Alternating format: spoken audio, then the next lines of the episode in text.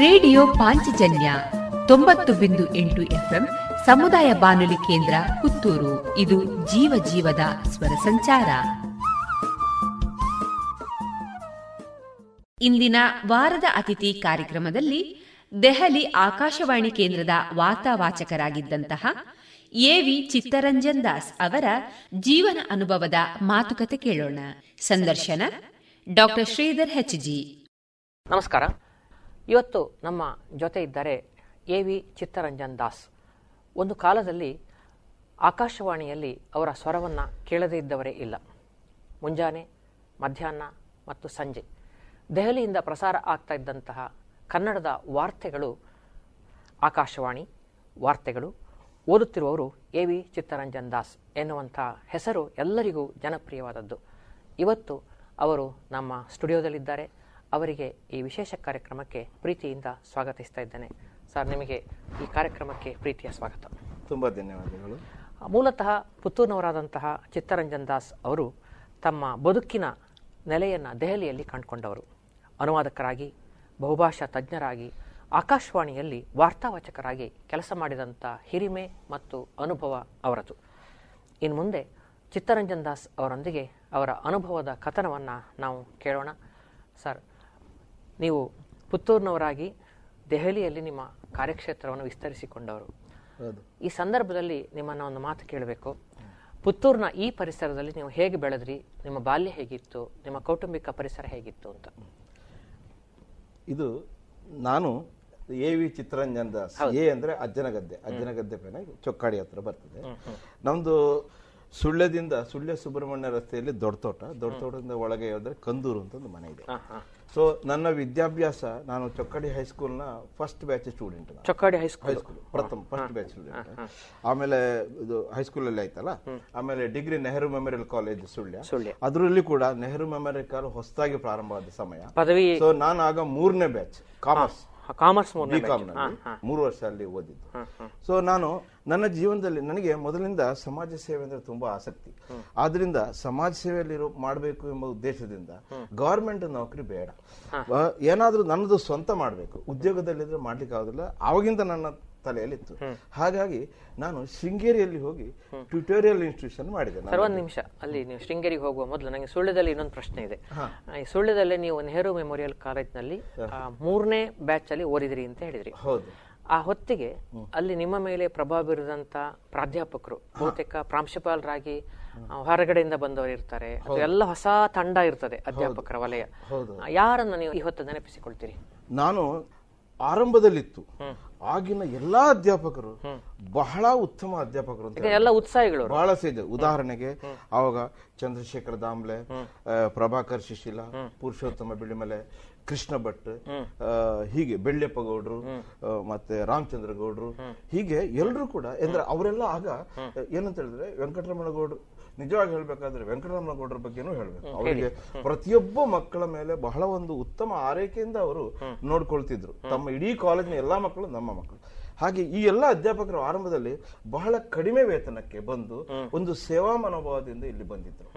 ಆಗ ನಮಗೆ ಈ ಕುರಿಂಜಿ ಬಾಗ್ನಲ್ಲಿ ಆಗ ಕಟ್ಟಡವೂ ಆಗಿರಲಿಲ್ಲ. ಈ ಪೇಟೆಯಲ್ಲಿ ವೆಂಕಟರಮಣ ಗೌಡರದ್ದು ಅಲ್ಲಿ ಅವ್ರ ಆಸ್ಪತ್ರೆ ಎಲ್ಲ ಇತ್ತು. ಅಲ್ಲಿ ಕೆಲವು ಕೋಣೆಗಳಲ್ಲಿ ನಮ್ದು ಕ್ಲಾಸ್ ಎಲ್ಲ ನಡೀತಿತ್ತು ಆರಂಭದ ಹಂತ. ಸೊ ನಾವು ಅಲ್ಲೆಲ್ಲ ಅಡ್ಜಸ್ಟ್ ಮಾಡಿಕೊಂಡು ಕಲ್ತದ್ದು. ಆ ಕಾಲಕ್ಕೆ ನಿಮಗೆ ಪ್ರಾಂಶುಪಾಲರು ಯಾರಾಗಿದ್ರು ನೆನಪಾಗ್ತದ? ಆಗ ಒಬ್ರು ಅದ್ವೈತ ಬ್ರಹ್ಮಶಾಸ್ತ್ರಿ ಅಂತ ಒಬ್ರು ಆಂಧ್ರದವರು ಪ್ರಾಂಶುಪಾಲರಾಗಿದ್ರು. ಅವರ ಇಂಗ್ಲಿಷ್ ಬಹಳ ಚೆನ್ನಾಗಿ ಇದು ಮಾಡ್ತಿದ್ರು, ಬಹಳ ಒಂದು ಇಂಟೆಲಿಜೆಂಟ್. ಅವರು ಒಂದು ಸ್ಫೂರ್ತಿದಾಯಕರು. ಅವರೊಂದು ಇಂಗ್ಲಿಷ್ ಪಾಠ ಮಾಡೋದು, ಅದು ಕೇಳುವುದೇ ಒಂದು ಚಂದ. ಸೊ ಹಾಗೆ ನಾನು ಇನ್ನೊಂದೇನಂದ್ರೆ ಅವರ ಲೆಸನ್ ಅನ್ನು ಮಿಮಿಕ್ರಿ ಮಾಡ್ತಿದ್ದೆ. ಅವ್ರು ಹೋದ ಮೇಲೆ ಕೆಲವು ನಂದು ಕ್ಲಾಸ್ ನಲ್ಲಿ ನಂದು ಅವ್ರ ದಿಸ್ ಈಸ್ ಟು ಡು ಅಂತ ಅವ್ರು ಇಂಗ್ಲಿಷ್ ನಲ್ಲಿ ಬಿಡ್ತಾರಲ್ಲ, ಹಾಗೆ ನಾನು ಅದನ್ನು ಬಿಡ್ತಾ ಇದ್ದೆ. ಕೆಲವು ಮಕ್ಕಳಿಗೆಲ್ಲ ಬಾರಿ ಇಂಟ್ರೆಸ್ಟ್. ಕೊನೆಗೆ ಅದು ಸುದ್ದಿ ಅವ್ರಿಗೆ ಹೋಗಿಬಿಟ್ಟು ಅವ್ರು ಒಂದ್ ದಿವಸ ಮನೆಗೆ ಕರೆಸಿದ್ರು. ಅವರ ಮಗಳು ನಮ್ಮ ಕ್ಲಾಸ್ ನಲ್ಲಿ ಓದಿದ್ರು. ಅವಳು ಹೋಗಿ ಹೇಳಿದ್ರು ಅಪ್ಪನ ಹತ್ರ, ಹೇಳಿದ್ರು ಚಿತ್ತರಂಜನ್ ಈಗ ಮಾಡ್ತಾನೆ ಅಂತ. ಸೊ ಅಲ್ಲೂ ಹೋಗಿ ಅವ್ರ ಹತ್ರ ಹೇಳಿದ್ರು, ನೋಡು ಮಾಡಿ ತೋರಿಸು ನನ್ನ ಮುಂದೆ. ನನಗೆ ಹೆದರಿಕೆ ಆಯ್ತು. ಏನ್ ಮಾಡುದಿಲ್ಲ, ಮಾಡಿ ತೋರಿಸ್ತು, ಮಾಡಿದ್ರು. ಬಹಳ ಖುಷಿ ಆಯ್ತು. ಅವ್ರು ನನ್ನ ಬೆನ್ ತಟ್ಟಿದ್ರು ಬಹಳ. ಸೊ ಹಾಗೆ ಅದ ನಂತರ ನಾನು ಬಿ ಕಾಮ್ ಓದಿದ್ದು, ಆದರೆ ಚಂದ್ರಶೇಖರ ದಾಮ್ಲೆ ಅವರು NSS ಘಟಕದ ಮುಖ್ಯಸ್ಥರಾಗಿದ್ದುಕೊಂಡು ನನಗೆ ಅದರಲ್ಲಿ NSS ಮೂಲಕ ನಾನು ತುಂಬ ಕಲ್ತಿದ್ದೇನೆ. ಮತ್ತು ಅವರು ನನಗೆ ಯಕ್ಷಗಾನ ಹೇಳ್ಕೊಟ್ಟಿದ್ದಾರೆ, ಬಿಳಿಮಲೆ ಅವರು ಕೂಡ ಹಾಗೆ ಯಕ್ಷಗಾನದ ಗುರುಗಳು ಅವರೆಲ್ಲ ನಮಗೆ ಹೇಳ್ಕೊಟ್ಟಿದ್ದಾರೆ. ಸೊ ಹಾಗೆ ನಾವೆಲ್ಲ ಒಂದು ಬಹಳ ಒಂದು ಅನ್ಯೋನ್ಯತೆಯಿಂದ ಬೆಳಿತಾರೆ. ಅವರು ಮಕ್ಕಳ ಬೆಳವಣಿಗೆಗೆ ಅವರು ಬರೀ ಒಂದು ಪ್ರಭಾಕರ್ ಶಿಶಿಲ ಕೇವಲ ಒಂದು ಪಠ್ಯ ಮೂಲಕ ಅಂತಲ್ಲ, ಮಕ್ಕಳ ಎಲ್ಲ ಬೆಳವಣಿಗೆಗೋಸ್ಕರ ಅವರು ಸಹಕಾರ ಮಾಡಿಕೊಂಡು ಮುಂದುವರೆದ. ಹಾಗೆ ನಾನು ಅಲ್ಲಿ ತುಂಬ ಚೆನ್ನಾಗಿ ಬೆಳೆದೆ. ಅದರಿಂದ ನನಗೆ ಒಂದು ಈ ಒಳ್ಳೆಯ ಉದ್ದೇಶ ಉಳ್ಕೊಳ್ಳಿಕ್ಕೆ ಅವಕಾಶ ಸಿಕ್ಕಿದೆ. ನಿಮಗೆ ತುಂಬ ಒಳ್ಳೆಯ ನೆನಪುಗಳನ್ನು ನೀವು ನಮ್ಮೊಂದಿಗೆ ಹಂಚಿಕೊಂಡಿದ್ದೀರಿ. ಈಗ ನೀವು ಮಾತಾಡ್ತಾ ಹೇಳಿದಿರಿ ಶೃಂಗೇರಿಗೆ ತಲುಪಿದೆ ಅಂತ, ಆ ಕಥೆಯನ್ನು ಹೇಳಿ. ಕಾಲೇಜ್ ಆದ ಮೇಲೆ ನಾನು ಏನಾದರೂ ಮಾಡಬೇಕು ಅಂತ ಹೇಳುವಾಗ, ಅಂದರೆ ನನ್ನ ಅಕ್ಕನಿಗೆ ಮ್ಯಾರೇಜ್ ಆದ ಶೃಂಗೇರಿಯಿಂದ, ಹಾಗೆ ನಾನು ಶೃಂಗೇರಿಗೆ 2 ಸರ್ತಿ ಹೋದಾಗ ನನಗೆ ಅಲ್ಲಿನ ಸುಂದರ ವಾತಾವರಣ, ದೇವಸ್ಥಾನ ಅದೆಲ್ಲ ಕಂಡು ಒಳ್ಳೆ ಊರು ಅಂತ ಹೇಳಿತ್ತು. ಅಲ್ಲೇ ಹೀಗೆ ಒಬ್ಬರದ್ದೊಂದು ಮನೆ ಇದು ಬಾಡಿಗೆಗೆ ತಗೊಂಡ್ಬಿಟ್ಟು ಅಲ್ಲಿ ನಾನು ನಾನೇ ಟ್ಯೂಷನ್ ಕೊಡುದು SSLC ಸ್ಟೂಡೆಂಟ್ಗಳಿಗೆ. ಬಿಕಾಂ ಮಾಡಿದ ನೀವು SSLC ಟ್ಯೂಷನ್ ಕೊಡುದು ಅಂತ ಹೇಳಿ ನಾನು ಶುರು ಮಾಡಿದೆ. ಎಲ್ಲ ಸಬ್ಜೆಕ್ಟ್ಗೆ ಕೊಡ್ತಿದ್ದೆ ನಾನು ಟ್ಯೂಷನ್, ಅಲ್ಲಿ ಕೊಟ್ಕೊಂಡು ಮತ್ತೊಂದು ಅಸಿಸ್ಟೆಂಟ್ ಅನ್ನು ಇಟ್ಕೊಂಡೆಲ್ಲ ಮಾಡ್ತಿದ್ದೆ. ಆದ್ರೆ ಅಲ್ಲಿ ಏನಾಯ್ತು ಅಂತ ಹೇಳಿದ್ರೆ, ಹಳ್ಳಿ ಊರು, ಆಗಿನ ಕಾಲದಲ್ಲಿ ಇಟ್ ಈಸ್ ಸಾಮಾನ್ಯ 86ನೇ ಇಸ್ವಿ 1986, ಆವಾಗ ಅಲ್ಲಿ ನಾವು 10 ರೂಪಾಯಿ 20 ರೂಪಾಯಿ ಎಲ್ಲ ಫೀಸ್ ಇಡ್ತಿದ್ದೆವು. ಅದನ್ನು ಕಲೆಕ್ಷನ್ ಮಾಡಬೇಕು. ಕೆಲವು ಮಕ್ಕಳು ಒಂದೊಂದು ಸಾರಿ ಈ ತಿಂಗಳು ಕೊಡಕ್ಕಾಗಲ್ಲ, ನಾವು ಮುಂದಿನ ತಿಂಗಳು ಕೊಡ್ತೀವಿ ಅಂತ ಹೇಳುವಾಗ ಆಯ್ತಪ್ಪ ಅಂತೇಳಿ ಅಡ್ಜಸ್ಟ್ ಮಾಡಿ ಹೀಗೆ ಮಾಡ್ತಾ ಇದ್ದಾಗ ನನಗೊಂದು ಆರ್ಥಿಕವಾಗಿ ಅದು ಯಾವ ರೀತಿ ಬೆಂಬಲ ನನಗೆ ಸಿಕ್ಕಲಿಲ್ಲ ಅಲ್ಲಿಂದ. ಹಾಗಾಗಿ ನಾನು ಬಹಳ ಒಂದು ತಾಪತ್ರದಲ್ಲಿದ್ದಾಗ ನನ್ನ ಒಬ್ರು ಚಿಕ್ಕಪ್ಪ ದೆಹಲಿಯಲ್ಲಿದ್ದರು, ಅಬ್ಬಾಸಮ್ಮ ಅಂತ ಹೆಸರು. ಅವರದ್ದು ಒಂದಲ್ಲಿ ಸ್ವಂತ ಇನ್ಸ್ಟಿಟ್ಯೂಷನ್ ಎಲ್ಲ ನಡೆಸ್ತಾ ಇತ್ತು. ನಾನು ಅವರಿಗೆ ಹೇಳಿದೆ, ಹೀಗೆ ಒಂದು ಲೆಟರ್ ಬರೆದಾಕಿದ್ದೆ ದೀರ್ಘವಾಗಿ. ಕಾಗದನೇ ಬರೆಯೋದು, ಆಗೆಲ್ಲ ಪತ್ರಗಳು. ನಾನು ಅಂದ್ರೆ ಲೆಟರ್ ಬರಲಿಕ್ಕೆ ಕಾರಣ ಅಂತ, ಅವರಿಗೆ ಬರಲಿಕ್ಕೆ ಕಾರಣ ಅಂತ ಹೇಳಿದ್ರೆ, 1 ವರ್ಷ ಹಿಂದೆ ನಾನೊಮ್ಮೆ ದೆಲ್ಲಿಗೆ ಹೋಗಿದ್ದೆ. ದೆಲ್ಲಿಗೆ ಹೋಗಿದ್ದಾಗ 2 ದಿನ ಅವ್ರ ಮನೆಯಲ್ಲಿದ್ದಾಗ ನನ್ನ ಚಿಕ್ಕಪ್ಪ ಬೇರೆ ಕೆಲವು ನಾವು ವಿಷಯಗಳ ಬಗ್ಗೆ ಸುಮಾರು ಚರ್ಚೆ ನಡೆದಾಗ ಅವರು ನನ್ನ ಮೇಲೆ ತುಂಬಾ ಪ್ರಭಾವ ಬೀರಿದ್ರು. ಅವರಿಗೊಂದು ಯುವಕರಿಗೆ ಮಕ್ಕಳಿಗೊಂದು ಪ್ರೋತ್ಸಾಹ ಕೊಡಬೇಕು ಅಂತ ಹೇಳೋ ಒಂದು ಮನೋಭಾವ ಅವರಲ್ಲಿತ್ತು. ಹಾಗೆ ಅವರಿಗೆ ಲೆಟರ್ ಬರೆದೆ. ಅವರಿಗೆ ಲೆಟರ್ ಬರೆದ ತಕ್ಷಣ ಅವರು ಹೇಳಿದ್ರು, job is ready, come immediately ಅಂತ ಟೆಲಿಗ್ರಾಮ್ ಕಳಿಸಿದ್ರು. ಟೆಲಿಗ್ರಾಮ್ ಈಗಿನ ತಲೆಮಾರಿಗೆ ಟೆಲಿಗ್ರಾಮ್ ಅಂತ ಗೊತ್ತೇ ಇಲ್ಲ. ಹೌದು, ಸ್ಟಾರ್ಟ್ ಇಮಿಡಿಯೇಟ್ಲಿ ಅಂದ್ರೆ ನಿಜವಾಗಿ ಟೆಲಿಗ್ರಾಮ್ ಬಂದಾಗ ಭಯ ಆಗುದು ಎಲ್ಲರಿಗೂ. ಸೊ ಖುಷಿ ಆಯ್ತು ನನಗೆ. ಟೆಲಿಗ್ರಾಮ್ ಮಾರನೇ ದಿನ ಪ್ಯಾಕ್ ಮಾಡಿದ್ದು, ಹೋಗಿದ್ದು ಮಂಗಳೂರಿಗೆ, ಹೋಗಿದ್ದು ಎಲ್ಲಿಗೆ ಹೋದೆ. ಹೇಗೆ, ಟ್ರೈನಲ್ಲಿ ಹೋದ್ರ? ಟ್ರೈನಲ್ಲಿ ಹೋದೆ. ಅಲ್ಲಿ ಹೋಗ್ಬೇಕಾದ್ರೆ ಮನೆಗೆ ಹೋದಾಗ ಅವರು ಹೇಳಿದರು, ಅವ್ರದ್ದೇ ಒಂದು ಇನ್ಸ್ಟಿಟ್ಯೂಷನು, ನಂದು ಇಲ್ಲಿ ಉಂಟು, ನನಗೆ ಗೌರ್ಮೆಂಟಿಂದ ಇಷ್ಟು ಗ್ರ್ಯಾಂಟ್ ಸಿಗ್ತದೆ, ಹಾಗೆ ನೀನು ಇಲ್ಲಿ ಓದಿದ್ದು, ಇಲ್ಲಿ ಕಂಪ್ಯೂಟರ್ ಉಂಟು, ಖಾಲಿ ಓದು, ಹಾಗೆ ಹೀಗೆ ಅಂತೆಲ್ಲ ಮಾಡಿದರು. ಆದರೆ ಅದು ಕೂಡ ಹಾಗೆ ಅಲ್ಲಿಂದಲೇ ಆರ್ಥಿಕ ಸಮಸ್ಯೆಗಳಲ್ಲೇ ಇತ್ತು. ಮತ್ತೆ ಕೊನೆಗೆ ನಾನು ಅಲ್ಲಿ ಹೊರಗಡೆ ಬೇರೆ ಕೆಲಸ ಮಾಡಲಿಕ್ಕೆ ಟ್ರೈ ಮಾಡಿ ಶುರು ಮಾಡಿದೆ. ನಾನು ಬಿ ಕಾಮ್ ಓದಿರೋ ಕಾರಣ ನನಗೆ ಅಲ್ಲಿ ಫಸ್ಟಿಗೆ ನನಗೆ ಮಾರ್ಕೆಟಿಂಗ್ ಫೀಲ್ಡ್ ಅಲ್ಲೇ ಇದರಲ್ಲೇ ಕೆಲಸ ಸಿಕ್ತು. ಆಫೀಸ್ ಅಸಿಸ್ಟೆಂಟ್, ಮಾರ್ಕೆಟಿಂಗ್, ಅದು ಇದು ಒಂದು 4-5 ವರ್ಷ ಹೀಗೆ ಕೆಲಸ ಮಾಡ್ತಾ ಇದ್ದೆ. ಈಗ ಮಾಡ್ತಾ ಆಮೇಲೆ ಇಲ್ಲಿ ನನ್ನ ಮತ್ತೊಮ್ಮೆ ಸುಳ್ಯಕ್ಕೆ ಬರ್ತೇನೆ ನಾನು. ಹಾಗೆ ನನಗೆ ದೆಹಲಿಯಲ್ಲಿ ಹೀಗೆ ಪರಿಚಯ ಆದಾಗ ಒಬ್ಬರ ಹತ್ರ ನನಗೆ ಅದು ಸೈನಿಕ ಸಮಾಚಾರ ಅಂತ ಮಿಲಿಟರಿ ಒಂದು ಮ್ಯಾಗಝಿನ್, ಮಂತ್ಲಿ ಮ್ಯಾಗಝಿನ್ ಬರ್ತಿತ್ತು ಸೈನಿಕ ಸಮಾಚಾರ. ಹಿಂದಿಯಲ್ಲಿ ಇಂಗ್ಲಿಷ್ ಎರಡರಲ್ಲಿ ಉಂಟು. ಹಿಂದಿ ಕಾಪಿ ಕೊಟ್ಟರು ನನಗೆ. ಅಲ್ಲಿ ಇದನ್ನು ಕನ್ನಡಕ್ಕೆ ಮಾಡಿಕೊಡು, ಯಾರೊಬ್ರು ಹೇಳೋದು ನೋಡು, ಇದನ್ನ ಕನ್ನಡಕ್ಕೆ ಮಾಡಿಕೊಡು, ನಿನಗೆ ಒಂದು ತಿಂಗಳಿಗೆ 3,000 ರೂಪಾಯಿ ರೆಗ್ಯುಲರ್ ಸಿಗ್ತದೆ ಅಂತೇಳಿ. ಅದಕ್ಕೆ ವರ್ಡ್ ಲೈಡ್ ನಮಗೆ ಲಮ್ಸಮ್ ಕೊಟ್ಟರು. ಒಂದು 20 ಪೇಜ್ ಇತ್ತು, ತುಂಬ ಇತ್ತು ಬರಲಿಕ್ಕೆ. ಅದನ್ನು ಕೂತ್ಕೊಂಡು ಬರೆದು ದಿನ ಮಾಡಿ ತಿಂಗಳು ಮಾಡಿ ಕೊಡ್ತಾ ಇದ್ದೆ. ಬರೆದು ಕೊಡೋದು ಆಗಿನ ಕಾಲದಲ್ಲಿ ಬರೆದು ಕೊಡೋದು, ಅದು ಎಲ್ಲೊಂದು ಕಡೆ ಟೈಪ್ ಆಗ್ತಿತ್ತು. ಅದು ಮಾಡಿದಾಗ ನನಗೆ ಟ್ರಾನ್ಸ್ಲೇಷನ್ ಮಾಡುವ ಅಭ್ಯಾಸ ಬಂತಲ್ಲಿ, ಭಾಷಾಂತರ ಮಾಡುವಂಥದ್ದು. ಅದರಲ್ಲಿ ನಾನು ಕಲಿತೆ.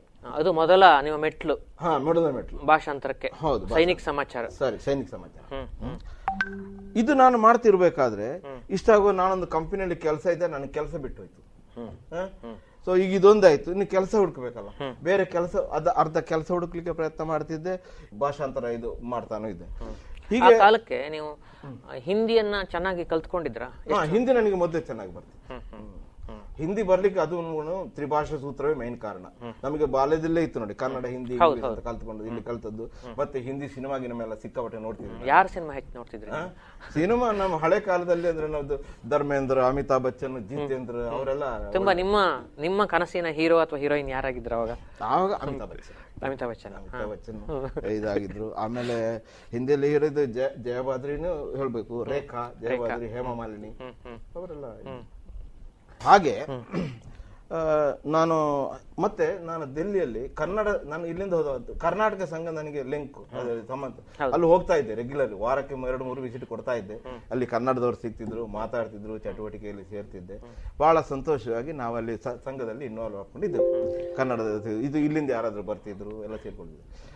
ಆಗ ನಮಗೆ ಅಲ್ಲಿ ಒಂದು ದಿವಸ ಕನ್ನಡ ಸಂಘದ ನೋಟಿಸ್ ಬೋರ್ಡ್ ಅಲ್ಲಿ ನೋಡಿದೆ, ದೆಹಲಿ ಆಕಾಶವಾಣಿಯಲ್ಲಿ ನಮಗೆ ವಾರ್ತಾ ವಾಚಕರು ಬೇಕಾಗಿದ್ದಾರೆ, ಇದರಲ್ಲಿ ಭಾಷಾಂತರ ಮಾಡುವವರು ಗೊತ್ತಿರೋರು ಮತ್ತು ಉತ್ತಮ ಧ್ವನಿ ಇರುವವರು ಬರಬಹುದು, ನಾವೊಂದು ವಾಯ್ಸ್ ಟೆಸ್ಟ್ ಮತ್ತು ರಿಟರ್ನ್ ಟೆಸ್ಟ್ ಮಾಡ್ತೇವೆ. ಅದಕ್ಕೆ ನೀವು ಅರ್ಹತೆ ಅಂತ ಹೇಳಿದ್ರೆ 35 ವರ್ಷಕ್ಕಿಂತ ಕಡಿಮೆ ಆಗಿರಬೇಕು ಮತ್ತೆ ಡಿಗ್ರಿ ಆಗಿರಬೇಕು, ಡಿಗ್ರಿ ಸರ್ಟಿಫಿಕೇಟ್ ಅಗತ್ಯ. ಅವಾಗ ನಿಮ್ಗೆ ಎಷ್ಟು ವರ್ಷ ಆಗಿತ್ತು? ಆಗ ಕಡಿಮೆ ಇತ್ತು, 35ಕ್ಕಿಂತ ಕಡಿಮೆ. ನಾನಾಗ 27-28 ನಾವು ಈಗ ಆಕಾಶವಾಣಿಗೆ ಹೋಗುವ ಮೊದಲು ಕರ್ನಾಟಕ ಸಂಘದ ಬಗ್ಗೆ ಇನ್ನೊಂದು ಪ್ರಶ್ನೆ ಕೇಳಲಿಕ್ಕಿದೆ. ಈಗ ದೆಹಲಿ ಕರ್ನಾಟಕ ಸಂಘ ರಾಜಧಾನಿಯಲ್ಲಿರುವಂತಹ ಒಂದು ಸಂಘ, ಅದು ಅನೇಕ ಮಂದಿ ವ್ಯಕ್ತಿಗಳು ಅಲ್ಲಿಗೆ ಬರ್ತಾರೆ. ಆ ಕರ್ನಾಟಕ ಸಂಘದ ಚಟುವಟಿಕೆಗಳು ಹೇಗಿದ್ದು, ನೀವು ಅಲ್ಲಿ ಹೇಗೆ ತೊಡಗಿಸಿಕೊಂಡಿದ್ರಿ ಒಂದು, ಮತ್ತೆ ಕರ್ನಾಟಕ ಸಂಘದಂತ ಒಂದು ಸಂಸ್ಥೆಯನ್ನ ಬೆಳೆಸುವಲ್ಲಿ ಯಾರ್ಯಾರು ಕೈ ಜೋಡಿಸಿದ್ದಾರೆ ಅಂತ. ನೋಡಿ, ದೆಹಲಿ ಕರ್ನಾಟಕ ಸಂಘಕ್ಕೆ ಇವತ್ತು ನಾವನ್ನೊಂದು 78 ವರ್ಷಗಳ ಇತಿಹಾಸ ಇದೆ. 78 ವರ್ಷ. ಆಗ ಹಿಂದೆ ಇನ್ ದ ಬಿಗಿನಿಂಗ್ ನಲ್ಲಿ ಇದ್ದಂಥದ್ದು ನೋಡಿ, ಒಬ್ರು ಕೃಷ್ಣಮೂರ್ತಿ ಅಂತಿದ್ದಾರೆ, ಡಾಕ್ಟರ್ ಸರೋಜಿನಿ ಮಹೇಶಿ ಅಂತೇಳಿ, ಅವರು MPL ಆಗಿ ಇದಾಗಿದ್ರು. ಆಗ ದೆಹಲಿಯಲ್ಲಿ ಇಲ್ಲಿಂದ 28 ಸಂಸದ ಸದಸ್ಯರು ಇದ್ದೇ ಇರ್ತಾರಲ್ಲ, ಆಗಿನ ಕಾಲದ ಸಂಸದರು, ಅವರೆಲ್ಲ ಒಟ್ಟು ಸೇರಿಕೊಂಡು ಮುಖ್ಯವಾಗಿ ಹೆಚ್ಚಾಗಿ ಅಲ್ಲೆಲ್ಲ ಮೊದಲೆಲ್ಲ ಕಾರ್ಯಕ್ರಮ ಯಾವುದೋ ತಮಿಳ್ನವರದ್ದು ವೇದಿಕೆಗಳು, ತೆಲುಗಿನವರ ವೇದಿಕೆಗಳಲ್ಲಿ ಅಲ್ಲಿ ಎಲ್ಲ ಇದು ಅಲ್ಲಿ ಕನ್ನಡದಲ್ಲಿ ಅಲ್ಲೇ ಪ್ರೋಗ್ರಾಮ್ ಮಾಡ್ತಿದ್ದು. ನಮ್ದು ಒಂದು ಬೇಕು ಅಂತ ಹೇಳಿ ಅನಿಸಿಕೊಂಡು ಆಗಿನ ಕಾಲದಲ್ಲಿ ಅವರೊಂದು ದೊಡ್ಡ ಪ್ರೈಮ್ ಲೊಕಾಲಿಟಿ ಮೈನ್ ಇದರಲ್ಲಿ ಅಲ್ಲಿ ಒಂದು ಸಣ್ಣ ಒಂದು ಜಾಗೆಯನ್ನು ಹಿಡ್ಕೊಂಡು ಅಲ್ಲಿ ಒಂದು ಕಟ್ಟಡವನ್ನು ಕಟ್ಟಿಸಿ ಅವರು ಕನ್ನಡ ಸಂಘ ಕಟ್ಟಿದ್ರು. ಆಗ ಕಟ್ಟಿದ ನಂತರ ಫಸ್ಟಿಗೆ ಅವರೊಂದು ಫ್ಲೋರ್ ಅನ್ನು ಕೆನರಾ ಬ್ಯಾಂಕಿಗೆ ಬಾಡಿಗೆ ಕೊಟ್ಟರು, ಮತ್ತೊಂದು ಸಣ್ಣ ಕ್ಯಾಂಟೀನ್ ಅಂತ ಇತ್ತು. ಕೆನರಾ ಬ್ಯಾಂಕಿನ ಅವರು ಏನ್ ಮಾಡಿದ್ದಾರೆ, ಅವರು ಬಾಡಿಗೆ ಕೊಡ್ತಿದ್ರು. ಆ ಕೆನರಾ ಬ್ಯಾಂಕ್ ಬಾಡಿಗೆ ಹಣ ಸಂಘದ ಚಟುವಟಿಕೆ ನಡೆಸಲಿಕ್ಕೆ ಹಣ ಸಿಗ್ತಾ ಇತ್ತು. ಹಾಗೆ ಅಲ್ಲಿ ಆಗಾಗ ಇದು ಇಲ್ಲಿಂದ ಕರ್ನಾಟಕದಿಂದ ಬೇರೆ ಬೇರೆ ತಂಡಗಳು ಬರ್ತಿತ್ತು, ಅವಾಗಿಂದ ನಡೀತಾ ಇತ್ತು. ನಮಗೆ ಅಲ್ಲಿ ಕನ್ನಡದ ಪ್ರೋಗ್ರಾಮ್ ನೋಡ್ಬೇಕಂದ್ರೆ ಅಲ್ಲಿ ನಮಗೆ ಹೋಗಿ ಸಿಗ್ತಿತ್ತು. ಹಾಗಾಗಿ ಅಲ್ಲಿ ನಾವು ಕನ್ನಡ ಕಾರ್ಯಕ್ರಮಗಳನ್ನು ನೋಡೋದು, ಮತ್ತೆ ನಾವು ಕೂಡ ನಮಗೂ ಸಹ ಅಲ್ಲಿ ವರ್ಷ ಕಾರ್ಯಕ್ರಮ ಆ್ಯನ್ಯುವಲ್ ಡೇ ಮಾಡ್ತಿದ್ದೆವು, ದೀಪಾವಳಿ ಹಬ್ಬ ಆಚರಿಸಿದ್ದೆವು, ಯುಗಾದಿ ಹಬ್ಬ ಆಚರಿಸಿದ್ದೆವು. ಅಲ್ಲಿ ಅವರಿಗೆ ನಾವು ಹಾಡುವುದು, ಭಾವಗೀತೆ ಸ್ಪರ್ಧೆ, ಡ್ಯಾನ್ಸ್ ಎಲ್ಲ ಆಗ ನಾವು ಅದರಲ್ಲಿ ಕೂಡ ಇನ್ವಾಲ್ವ್ ಆಗಿದ್ದೇವೆ. ನಾವು ಈಗ ಅಲ್ಲಿ ಇನ್ನೊಂದು ಸಣ್ಣ ನನ್ನ ಪ್ರಶ್ನೆ ಇದೆ. ಕರ್ನಾಟಕ ಸಂಘ ದೆಹಲಿಯಲ್ಲಿದೆ, ಆದರೆ ದೆಹಲಿಯಲ್ಲಿ ಕನ್ನಡಿಗರು ಎಷ್ಟಿದ್ದಾರೆ ಅಂತ, ಯಾಕೆಂದರೆ ತಮಿಳರು, ಮಲಯಾಳಿಗಳು, ತೆಲುಗರು ಇವರನ್ನು ಹೋಲಿಸಿದರೆ ಕನ್ನಡಿಗರ ಸಂಖ್ಯೆ ಬಹುತೇಕ ತುಂಬಾ ಕಡಿಮೆ ಅಂತ ಕಾಣಿಸುತ್ತೆ. ಇದು ಒಂದು ಇದರ ಬಗ್ಗೆ ಇಂಟ್ರೆಸ್ಟಿಂಗ್ ನಿಮ್ಗೆ ಹೇಳ್ತಾರೆ. ನೋಡಿ, ದೆಹಲಿಯಲ್ಲಿ ಇವತ್ತು ದಕ್ಷಿಣ ಭಾರತೀಯರಲ್ಲಿ ಮಲಯಾಳಿಗಳು 11 ಲಕ್ಷ ಜನ ಇದ್ದಾರೆ ಈಗ, ತಮಿಳ್ನವರು 8 ಲಕ್ಷ ಜನ ಇದ್ದಾರೆ ಸರಿ ಸುಮಾರು, ತೆಲುಗಿನವರು 75 ಲಕ್ಷ ಜನ ಇದ್ದಾರೆ, ಕನ್ನಡದವರು ಹಬ್ಬ ಅಂದ್ರೆ 20,000 ಜನ ಇರ್ಬೋದು ಅಷ್ಟೇ. ಇದು ದೆಹಲಿ ಅಂತ ಹೇಳಿದ್ರೆ ದೆಹಲಿ NCR, ಅದರಲ್ಲಿ ಗುಡ್ಗಾಂವ್, ನೋಯ್ಡಾ ಎಲ್ಲ ಸೇರಿತ್ತು. ದೆಹಲಿ ಮಾತ್ರ ಅಲ್ಲ, ಇದು ನೋಯ್ಡಾ ಅಂದ್ರೆ ಅದು ಉತ್ತರ ಪ್ರದೇಶ ಆಗ್ತದೆ, ನೋಯ್ಡಾದಲ್ಲಿ ಇಂಡಸ್ಟ್ರಿಯಲ್ ಏರಿಯಲ್ಲಿ ಫ್ಯಾಕ್ಟರೀಸ್ ಮಾಡೋದು, ಗುಡ್ಗಾಂವ್ ಅಂದ್ರೆ ಹರಿಯಾಣ ಆಗ್ತದೆ. ಸೊ ಎಲ್ಲ ಸೇರಿ ಒಂದು 20,000 ಫ್ಯಾಮಿಲಿ ಇರ್ಬೋದು ಇಲ್ಲಿ. ಅದಕ್ಕೆ ಆದ್ರೆ ಇಷ್ಟು ಇದ್ರೂ ಕೂಡ ಈ ಕನ್ನಡದವರು ಯಾರು ದೆಹಲಿಯಲ್ಲಿ ಇದ್ದಾರೆ ಪ್ರತಿಯೊಬ್ಬರು ಕೂಡ ಅವರು ನಿಜವಾಗಿಯೂ ಒಂದು ಪ್ರತಿಭಾವಂತರು ಅಥವಾ ಏನೋ ಒಂದು ವಿಶಿಷ್ಟತೆ ಇದೆ, ಅವರು ದೆಲ್ಲಿಗೆ ಅಂತೇ ಬಂದಿಲ್ಲ. ಈಗ ಉದಾಹರಣೆಗೆ ಎಲ್ಲ ಒಂದು ಕೆಟ್ಟು ಪಟ್ಟಣ ಸೇರು ಅಂತ ಹೇಳ್ಕೊಂಡು ಕೆಲವರು ಎಲ್ಲ ಬರ್ತಾರೆ, ಹಳೆ ಕಾಲದ ಮಾತಿದೆ ಕೆಟ್ಟು ಪಟ್ಟಣ ಸೇರು ಅಂತ, ಹಾಗೆ ಬಂದವರಲ್ಲ ಇವರು. ಬಂದದ್ದು ಅಂತ ಹೇಳಿದ್ರೆ ಒಂದು ಇಲ್ಲಿಂದ ಪ್ರಮೋಷನ್ ಆಗಿ ಸೀನಿಯರ್ IAS ಆಫೀಸರ್, ದೊಡ್ಡ ಮಂತ್ರಿ ಆಫೀಸರ್ಗಳಾಗಿ ಬಂದಿರಬಹುದು, ಮಿಲಿಟರಿಗೆ ಸೇರ್ಲಿಕ್ಕೆ ಬಂದಿರಬಹುದು, ಬ್ಯಾಂಕ್ ನಲ್ಲಿ ಮ್ಯಾನೇಜರ್ ಆಗಿ ಟ್ರಾನ್ಸ್ಫರ್ ಆಗಿ ಬಂದಿರಬಹುದು, ಅಥವಾ ಏನೋ ಒಂದು ಉನ್ನತ ಅಧ್ಯಯನಕ್ಕೆ ಬಂದಿರಬಹುದು. ಸೊ ಅವರೆಲ್ಲ ಒಂದು ಬಂದು ಆರ್ಥಿಕ ಶ್ರೀಮಂತರೂ ಆಗಿರ್ತಾರೆ, ಮತ್ತು ವಿದ್ಯಾವಂತರೂ ಆಗಿರ್ತಾರೆ, ಪ್ರತಿಭಾವಂತರೂ ಆಗಿರ್ತಾರೆ. ಉದಾಹರಣೆಗೆ ನಾನು ಕೆಲವೊಬ್ರು ನರೇಂದ್ರ ಅಂತ ಇದ್ರು ಮೊದಲು, ಅವರು ಹಾಗೆ ಬ್ಯಾಂಕ್ ಮ್ಯಾನೇಜ್, ಕಾರ್ಪೊರೇಷನ್ ಬ್ಯಾಂಕ್ ಅಲ್ಲಿ ಸೀನಿಯರ್ ಮ್ಯಾನೇಜರ್. ದೆಹಲಿ ಕರ್ನಾಟಕ ಸಂಘದಲ್ಲಿ ನಾವೆಲ್ಲರೂ ಒಂದು ಪಿಕ್ನಿಕ್ ಮಾಡಬೇಕು, ಆ ಪಿಕ್ನಿಕ್ ಎಂಬ ಕಾನ್ಸೆಪ್ಟ್ ಅನ್ನ ಫಸ್ಟ್ ಅವರೇ ತಂದು ಅಲ್ಲಿ ಹಾಕಿದ್ದು, ನಮ್ಮನ್ನೆಲ್ಲ ಒಟ್ಟು ಸೇರಿಸಿ ಮೊಟ್ಟ ಪಿಕ್ನಿಕ್ ಅಂತ ಅವರು ಒಟ್ಟು ಸೇರಿಸಿ ಮಾಡುದು ಅಂತ. ಮತ್ತೊಬ್ರು ಗೋಪಿನಾಥ್ ಅಂತ ಹೇಳಿ ದೊಡ್ಡ ಆಫೀಸರ್ ಇದರಲ್ಲಿದ್ರು, ಪೋಸ್ಟಲ್ ಡಿಪಾರ್ಟ್ಮೆಂಟ್ ಅಲ್ಲಿ ಇದ್ರು, ಅವರು ನಿಜವಾಗಿ ಕನ್ನಡದ ಒಂದು ಕನ್ನಡ ಸಂಘಕ್ಕೊಂದು ಕಂಪ್ಯೂಟರ್ ಅಂತ ಅವರೇ ಸ್ವಂತ ಉಡುಗೆ ಕೊಟ್ಟು ಕನ್ನಡದ ಅಭಿಮತ ಅನ್ನೋ ಪತ್ರಿಕೆ ಬರ್ತಾ ಇದೆ ದೆಹಲಿ ಕನ್ನಡ ಸಂಘ, ಆ ಪತ್ರಿಕೆ ಸ್ಟಾರ್ಟ್ ಮಾಡ್ಲಿಕ್ಕೆ ಅವರೇ ಸಹಾಯ ಮಾಡಿದ್ರು. ಹೀಗೆ ಒಬ್ಬೊಬ್ಬರು ಒಂದೊಂದು ತಮ್ಮ ಕೊಡುಗೆ ನೀಡಿದವರಿದ್ದಾರೆ. ಹಾಗಾಗಿ ಅಲ್ಲಿರೋರೆಲ್ಲರೂ ನಿಜ ಈ ರೀತಿಯಲ್ಲಿ ಬಹಳ ಒಂದು ಮೆಚ್ಚುವಂತ ವಿಷಯ. ಆದ್ರಿಂದ ನಿಮಗೆ ಇವತ್ತು ದೆಹಲಿಯಲ್ಲಿ ಇವತ್ತು ನಿಮಗೆ ಒಬ್ಬ ಕನ್ನಡದವರ ಪೈಕಿ ನಿಮ್ಗೆ ಒಬ್ಬ ಡ್ರೈವರ್ ಬೇಕು, ವಾಚ್ಮ್ಯಾನ್ ಬೇಕು ಅಂದ್ರೆ ಯಾರು ಸಿಕ್ಕಿದ್ದಿಲ್ಲ. ಅಂದ್ರೆ ಎಲ್ಲರೂ ಅತ್ಯಂತ ಸುಸಂಸ್ಕೃತವಾದಂತಹ ರೀತಿಯಲ್ಲಿ ಬದುಕ್ತಾ ಇದ್ದ ವ್ಯಕ್ತಿಗಳು. ಇನ್ನೊಂದು ಪ್ರಶ್ನೆ ಕೇಳಬೇಕು ಕರ್ನಾಟಕ ಸಂಘದ ಬಗ್ಗೆನೆ. ಈ ಕರ್ನಾಟಕ ಸಂಘದ ಚಟುವಟಿಕೆಗಳನ್ನ ವಿಸ್ತರಿಸುವುದಕ್ಕೆ ಅಥವಾ ಅದನ್ನ ನಿಜವಾಗ ಅರ್ಥಪೂರ್ಣವಾಗಿ ಕಟ್ಟೋದಕ್ಕೆ ರಾಜ್ಕುಮಾರ್ದ ಏನೋ ಒಂದು ಕಾರ್ಯಕ್ರಮ ಮಾಡಿದ್ರಲ್ಲ ನೀವು, ಅದೇನು ಅಂತ ಹೇಳಿದ್ರೆ ಕರ್ನಾಟಕ ಸಂಘ, ಅದೇ ನಾನು ಹೇಳಿದೆ ಕೆನರಾ ಬ್ಯಾಂಕ್ ಎಲ್ಲ ಇದು ಮಾಡಿ ಒಂದು ಕಟ್ಟಡ ಇತ್ತಲ್ಲ, ಆಗೊಂದು ಸಣ್ಣ ಆಡಿಟೋರಿಯಂ ಇತ್ತು. ಕಾಲ ಹೋದಂತೆ ಜನರು ಜಾಸ್ತಿ ಆದ್ರು, ಇದಾದ್ರು, ನಾವು ದೊಡ್ಡ ದೊಡ್ಡ ಕಾರ್ಯಕ್ರಮ ಹಾಕೊಳ್ಬೇಕು. ಈಗ ಇಂಥ ಸಂದರ್ಭದಲ್ಲಿ ನಮಗೂ ಒಂದು ಒಳ್ಳೆ ಇದಾಗಬೇಕು ಅಂತ ನಮ್ಮಲ್ಲಿ ಒಂದು ಭಾವನೆ ಇತ್ತು, ಆದ್ರೆ ಅದಕ್ಕೆ ಅಷ್ಟೊಂದು ಚಾಲನೆ ಸಿಕ್ಕಿರಲಿಲ್ಲ. ಒಂದ್ಸರ್ತಿ ಏನಾಯ್ತು ಅಂತ ಹೇಳಿದ್ರೆ ಈ ಈ ಕನ್ನಡ ಸಂಸ್ಕೃತಿ ಇಲಾಖೆಯವರು ವರ್ಷ ವರ್ಷ ಇಲ್ಲಿಂದ ಟೀಮ್ ಕಳಿಸ್ತಾರೆ ದೆಲ್ಲಿಗೆ. ನಮ್ಮ ಇದು ನವ ರಾಜ್ಯೋತ್ಸವಕ್ಕೆ ಕನ್ನಡ ಚಲನಚಿತ್ರ ಕಳಿಸ್ತಾರೆ. ಹೀಗೆ ಹೀಗೆ ಟೀಮ್ ಕಳಿಸುವಾಗ ಒಂದ್ಸರ್ತಿ ರಾಜ್ಕುಮಾರ್ನನ್ನು ಕಳಿಸಿದ್ರು. ಒಂದ್ಸರ್ತಿ ರಾಜ್ಕುಮಾರ್ ಮತ್ತೆ ರಮೇಶ್, ಅಮೆರಿಕ ಪಿಕ್ಚರ್ ಇದಾಯ್ತಲ್ಲ ಆಸಾಮ್, ನಾಗ್ತಿಹಳ್ಳಿ ಚಂದ್ರಶೇಖರ್, ಅದು ಡೆಲ್ಲಿ ತಮಿಳು ಸಂಗಮ್ನ ಆಡಿಟೋರಿಯಂನಲ್ಲಿ ನಮ್ದು ಪ್ರೋಗ್ರಾಮ್ ಆಯ್ತು. ಕನ್ನಡದ program Tamil Sangam auditorium program ಆಯ್ತು. ಅವರಲ್ಲಿ ರಾಜ್ಕುಮಾರ್ ಬಂದವರನ್ನೆಲ್ಲರನ್ನ ನೋಡ್ಕೊಂಡ್ಬಿಟ್ರು. ಓ, ಬಹಳ ಚೆನ್ನಾಗಿದ್ದೀರಿ ಕನ್ನಡದವ್ರು, ನೀವೆಲ್ಲ ಇಲ್ಲೇ ಇರಿ, ತುಂಬಾ ಚೆನ್ನಾಗಿ ಅಂದ್ರೆ ಅವನಿಗೆ ಬಹಳ ಸಂತೋಷ ಆಯ್ತು. ಇಲ್ಲಿ ಕನ್ನಡದವ್ರು ಇಲ್ಲ ಇಂತೆಂತ ಅವನು ಹೇಳ್ತಾನೆ, ನೋಡಿ ಅಲ್ಲಿ ಅಮೆರಿಕದಲ್ಲಿ ಕನ್ನಡದವ್ರು ಇದ್ದಾರೆ, ಇಲ್ಲಿದ್ದಾರೆ, ನೀವೆಲ್ಲ ತುಂಬಾ ಚೆನ್ನಾಗಿ ಹೊರಗಡೆ ಇದ್ದುಕೊಂಡು ಕನ್ನಡದ ಬಗ್ಗೆ ತುಂಬಾ ಚೆನ್ನಾಗಿದ್ದೀರಿ, ಎಲ್ಲ ಚೆನ್ನಾಗಿದೆ, ಆದ್ರೆ ಎಲ್ಲ ಚೆನ್ನಾಗಿದ್ದೀರಿ, ಆದ್ರೆ ಇವತ್ತು ನೋಡಿ ಇದು ತಮಿಳರು ಎಷ್ಟು ದೊಡ್ಡಾಗಿ ಇದು ಮಾಡ್ಕೊಂಡ್ಬಿಟ್ಟಿದ್ದಾರೆ, ನಮ್ದು ಒಂದು ಬೇಕು, ದಿಲ್ಲಿಯಲ್ಲಿ ಕನ್ನಡಿಗರದ್ದೇ ಒಂದು ದೊಡ್ಡ ಆಡಿಟೋರಿಯಂ ಆಗಬೇಕು ಹಾಗೆ ಅಂತ ಹೇಳಿ. ಹಾಗೆ ಹೇಳ್ತಾ ಹಾಗಾದ್ರೆ ನಾನೊಂದು ನಿಮಗೆ ಪ್ರಪೋಸಲ್ ಕೊಡ್ತೇನೆ, ನೋಡಿ ನೀವೇನಾದ್ರೂ ನಿಮ್ದು ಕನ್ನಡದ್ದು ಏನಾದ್ರು ಮಾಡ್ತೀರಿ ಅಂತ ಆದ್ರೆ ನಮ್ಮ ತಂಡದಿಂದ ನಮ್ದೊಂದು ಆರ್ಕೆಸ್ಟ್ರಾ ಪ್ರೋಗ್ರಾಮ್ ನೀವು ಹಾರ್ಕೊಳ್ಳೋದಾದ್ರೆ, ನಿಮಗೆ ಹಣದ ಧನ ಸಹಾಯಕ್ಕೋಸ್ಕರ ಆದ್ರೆ ನಾವು ಉಚಿತವಾಗಿ ಬಂದು ನಾನು ಮಾಡಿಸ್ಕೊಡ್ತೀನಿ. ಅವರು ಬಿಜೆಪಿ ತಿದ್ದು ಹಾಗೆ ರಾಜ್ಕುಮಾರ್ ಹೇಳಿದ್ರು.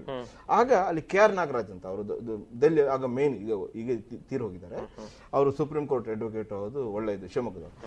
ಸೊ ಅವರು ಎಲ್ಲ ಮುಗ್ದ ಮೇಲೆ ನಾವು ಕೆಲವರೆಲ್ಲ ನಾಗರಾಜ್ ಹತ್ರ, ನೋಡಿ ರಾಜ್ಕುಮಾರ್ ಹೇಗಿದ್ರು ಹೇಳಿದ್ದಾನೆ, ಯಾಕೆ ನಾವು ಇದನ್ನು ಸದುಪಯೋಗ ಇದನ್ನ ಹಿಡ್ಕೊಳ್ಳುವ, ಮತ್ತೆ ಹೋಗುವ ರಾಜ್ಕುಮಾರ್ ಭೇಟಿ ಮಾಡುವ, ಬೇರೆ ಐಡಿಯಾ ಹಾಕುವ ಅಂತ ಹೇಳಿ ಮತ್ತೆ ಅವರು ನಾಗರಾಜ್ ಮತ್ತೆ ಈ ತರ ನಾವೆಲ್ಲ ಸೇರ್ಕೊಂಡು ಅದನ್ನು ಬೆಳೆಸಿಬಿಟ್ಟು ಕೊನೆಗೆ ಆಗ 50 ವರ್ಷ ಅಂತ ಬಂತು, ಗೋಲ್ಡನ್ ಜೂಬ್ಲಿ ಸೆಲೆಬ್ರೇಷನ್, ಸುವರ್ಣ ಮಹೋತ್ಸವ ಗೋಲ್ಡನ್ ಜೂಬ್ಲಿ ಸೆಲೆಬ್ರೇಷನ್ ಅಂತ ಮಾಡಿಕೊಂಡು ಅದಕ್ಕೊಂದು ಬೇರೆ ಟಿಕೆಟ್ಗಳನ್ನೆಲ್ಲ ಬೇರೆ ಬೇರೆ ರೀತಿಯಲ್ಲಿ ಗೋಲ್ಡ್ ಕಾರ್ಡ್, ಈ ಕಾರ್ಡ್ ಟಿಕೆಟ್ ಬುಕ್ ಮಾಡಿ ಫಂಡ್ ರೇಸಿಂಗ್ ಆಕ್ಟಿವಿಟೀಸ್ ಅನ್ನು ಶುರು ಮಾಡಿ ಅನಂತರ 6 ಕೋಟಿ ವೆಚ್ಚದಲ್ಲಿ ಒಂದು ಹೊಸ ಕನ್ನಡ ಸಂಘವನ್ನು ನಿರ್ಮಿಸಿದ್ರು. ಇಂಟ್ರೆಸ್ಟಿಂಗ್ ಕೇಳಿ, 23 ವರ್ಷಗಳಿಂದ ದಿಲ್ಲಿ ಕರ್ನಾಟಕ ಸಂಘದಲ್ಲಿ ಕೆ ಆರ್ ನಾಗರಾಜ್ ಅಂತ ಹೇಳುವರು ಬಹಳ ಒಂದು ಎಲ್ಲರನ್ನೂ ತನ್ನ ಕೈಯಲ್ಲಿ ಇಟ್ಕೊಂಡು ಎಲ್ಲರೊಂದಿಗೂ ಅನ್ಯೋನ್ಯವಾಗಿದ್ದು ಬಹಳ ಚೆನ್ನಾಗಿ ಆ ಕಟ್ಟಡ ಇದನ್ನು ಕೆಡವಿಬಿಟ್ಟು ಹೊಸ ಕಡೆ ನಿರ್ಮಾಣ ಆಯ್ತು. ನಮಗೆ ಇಂಟ್ರೆಸ್ಟಿಂಗ್ ಕೇಳಿ, ಎಲ್ಲರನ್ನು ಸೇರ್ಕೊಂಡು ಮಾಡಿ ನಿರ್ಮಾಣ ಆಯ್ತು ಅಂತ. ಅದರ ಜೊತೆಯಲ್ಲಿ ಪ್ರತಿ 2 ವರ್ಷಕ್ಕೊಮ್ಮೆ ಸಂಘದಲ್ಲಿ ಚುನಾವಣೆ ನಡೀತದೆ. ಆಗಿ ಕಟ್ಟಡ ಮಾಡಿ ಇನ್ನೇನು ಅದು ಇನ್ನು ಉದ್ಘಾಟನೆ ಆಗಬೇಕು, ಫಿನಿಶಿಂಗ್ ಟಚ್ ಉಂಟು ಅಂತ ಹೇಳುವಾಗ ಮತ್ತೆ ಪುನಃ ಇಲೆಕ್ಷನ್ ಬಂತು ಕನ್ನಡ ಸಂಘದ. ಆ ಇಲೆಕ್ಷನ್ ಬರುವಾಗ ಆ ಕೇವಲ 5 ವೋಟ್ನಲ್ಲಿ ನಾಗರಾಜರು ಸೋತರು, ಪುರುಷೋತ್ತಮ ಬೆಳ್ಳಿಮಲೆ ಅವರ ಅಧ್ಯಕ್ಷರಾಗಿ ಗೆದ್ದರು. ಈಗ ಅದರಲ್ಲಿ ಇನ್ನೊಂದು ನನಗೆ ಕೇಳಬೇಕು, ಈಗ ರಾಜ್ಕುಮಾರ್ ನೈಟ್ ಆಯ್ತಾ, ಆರ್ಕೆಸ್ಟ್ರಾ ಆಯ್ತು, ಹೌದು ಆಗಿದೆ. ಅವರು ಹೇಗೆ ಬಂದ್ರು ಅಥವಾ ಅವ್ರಿಗೆ ಬರೋದಕ್ಕೆ ಯಾರೋ ಬರ್ಲಿಕ್ಕೆ ಅಂತ ಹೇಳಿದ್ರೆ, ಈಗ ನಾವು ಅಲ್ಲಿ ನಮ್ಗೆ ಕನ್ನಡದ್ದು ಅಲ್ಲಿ ಆಡಿಟೋರಿಯಂ ದುಡ್ಡು ಆಗ್ಬೇಕು ಅಂತ ಹೇಳುವಾಗ ನಮ್ಗೆ ಎಲ್ಲರೂ ಸಹಕಾರ ಮಾಡಿದ್ರು. ಕರ್ನಾಟಕ ಸರ್ಕಾರ ನಮ್ಗೆ 2 ಕೋಟಿ ರೂಪಾಯಿ ಕೊಡ್ತೇನೆ ಅಂತ ಹೇಳಿದ್ರು.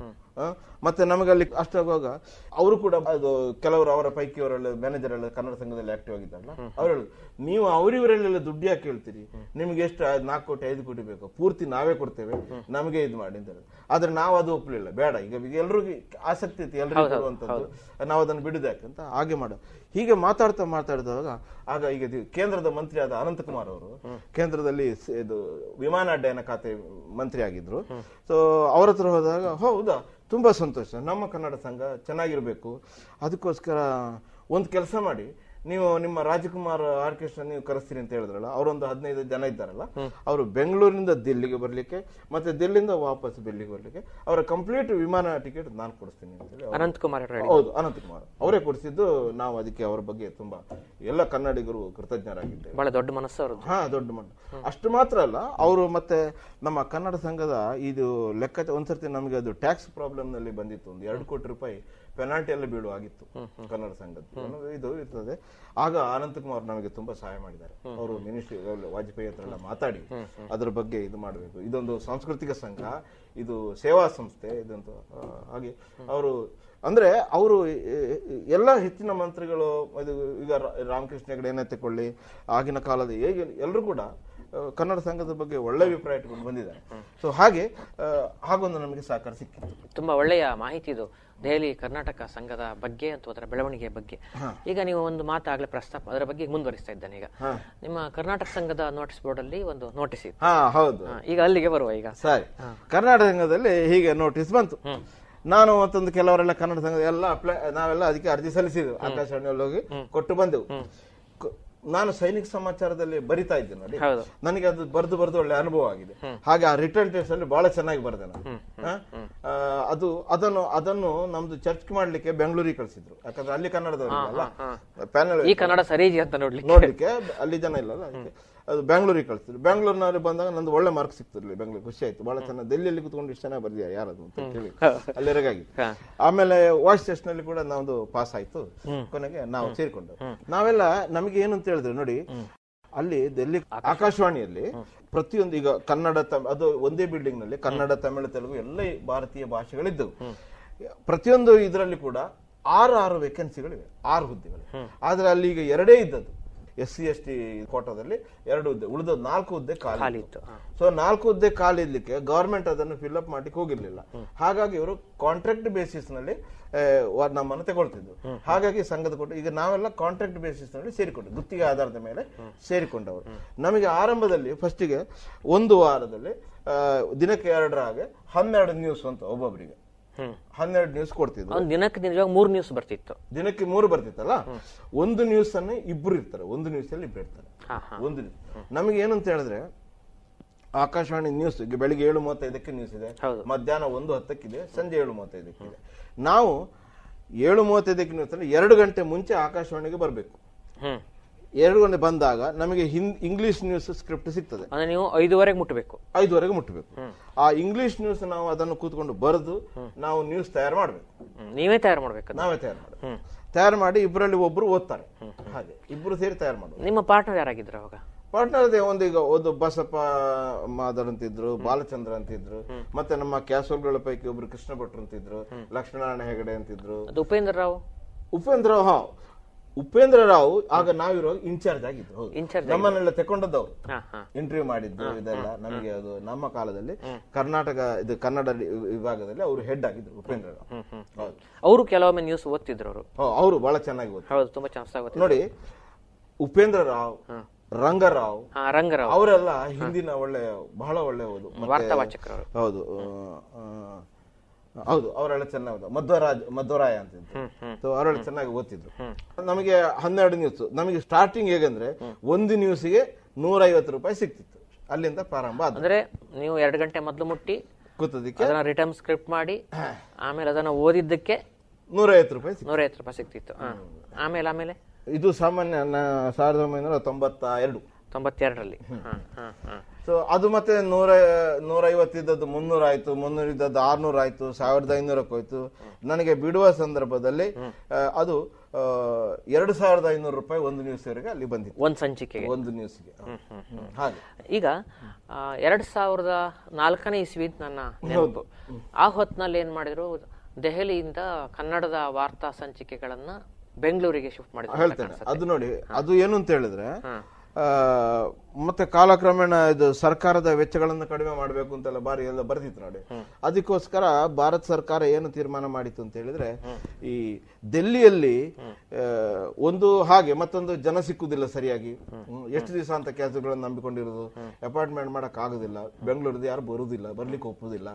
ಈ ಎಲ್ಲ ಕಾರಣಗಳಿಂದಾಗಿ ನಾವು ಇಂಗ್ಲಿಷ್, ಹಿಂದಿ ಮಾತ್ರ ಇಟ್ಕೊಳ್ಳೋಣ, ಎಲ್ಲ ಇದು ಪ್ರಾಂತೀಯ ಆಯಾ ಪ್ರದೇಶಕ್ಕೆ ಕೊಡೋಣ. ಕನ್ನಡ ಬೆಂಗಳೂರಿಗೆ, ತಮಿಳು ಚೆನ್ನೈಗೆ, ತೆಲುಗು ಹೈದರಾಬಾದಿಗೆ, ಬಂಗಾಳಿ ಪಶ್ಚಿಮ ಬಂಗಾಳಕ್ಕೆ, ಹೀಗೆಲ್ಲ ಕೊಟ್ಟು ಬಿಡೋಣ ಅಂತ ಅವರು ತೀರ್ಮಾನ ಮಾಡಿ ಅದು ಮಾಡಿದ್ರು. ಹಾಗಾಗಿ 2004 ಮಾರ್ಚ್ 31 ಆ ದಿವಸ ನಮ್ದು, ಮಾರ್ಚ್ 31 ಸಂಜೆ 7:35 ನಮ್ದು ಕೊನೆಯ ವಾರ್ತೆ ಓದಿದ್ದ. ಏಪ್ರಿಲ್ 1 ಅಲ್ಲಿಂದ ಬೆಂಗಳೂರಿಂದ ಶುರು ಆಯ್ತು. ಅಲ್ಲಿಂದ ಆ ದಿನವನ್ನು ನೆನಪು ಮಾಡ್ಕೊಂಡ್ರೆ ನಾಳೆಯಿಂದ ನನಗೆ ಇಲ್ಲಿ ನ್ಯೂಸ್ ಓದ್ಲಿಕ್ಕೆ ಇಲ್ಲ ಅಂತ ಒಂದು ಭಾವನೆ ಬರ್ತದಲ್ಲ. ಇವತ್ತು ಕೊನೆಯ ನ್ಯೂಸ್ ನಾನು ಓದ್ತಾ ಇದ್ದೇನೆ ಹೇಳಿ, ಮುಗಿಸಿ ಹೊರಗೆ ಬರುವಾಗ ನಿಮ್ಗೆ ಏನ್ ಅನ್ಸಿತ್ತು? ಅಯ್ಯೋ ಮುಗಿಸುದಲ್ಲ, ನನಗೆ ಸಾಮಾನ್ಯ ಒಂದು ತಿಂಗಳಿಂದ ಸ್ವಲ್ಪ ನೋವು ಶುರುವಾಗಿತ್ತು. ಇನ್ನು ಇಲ್ಲಲ್ಲ ಇಲ್ಲಿ ನ್ಯೂಸ್ ಇಲ್ಲ. ಬಹಳ ಒಂದು ನಮ್ಗೆ ಬಹಳ ಆಸಕ್ತಿ ಇತ್ತು ವಾರ್ತೆ ಓದುದು ಅದು ಇದು ಅಂತ. ಅಂದ್ರೆ ನಮಗೂ ಮನಸ್ಸು ಹೇಳಿದೆ ಎಲ್ಲ ಕನ್ನಡಿಗರು ಕೇಳ್ತಿರ್ತಾರೆ ಹಾಗೆ.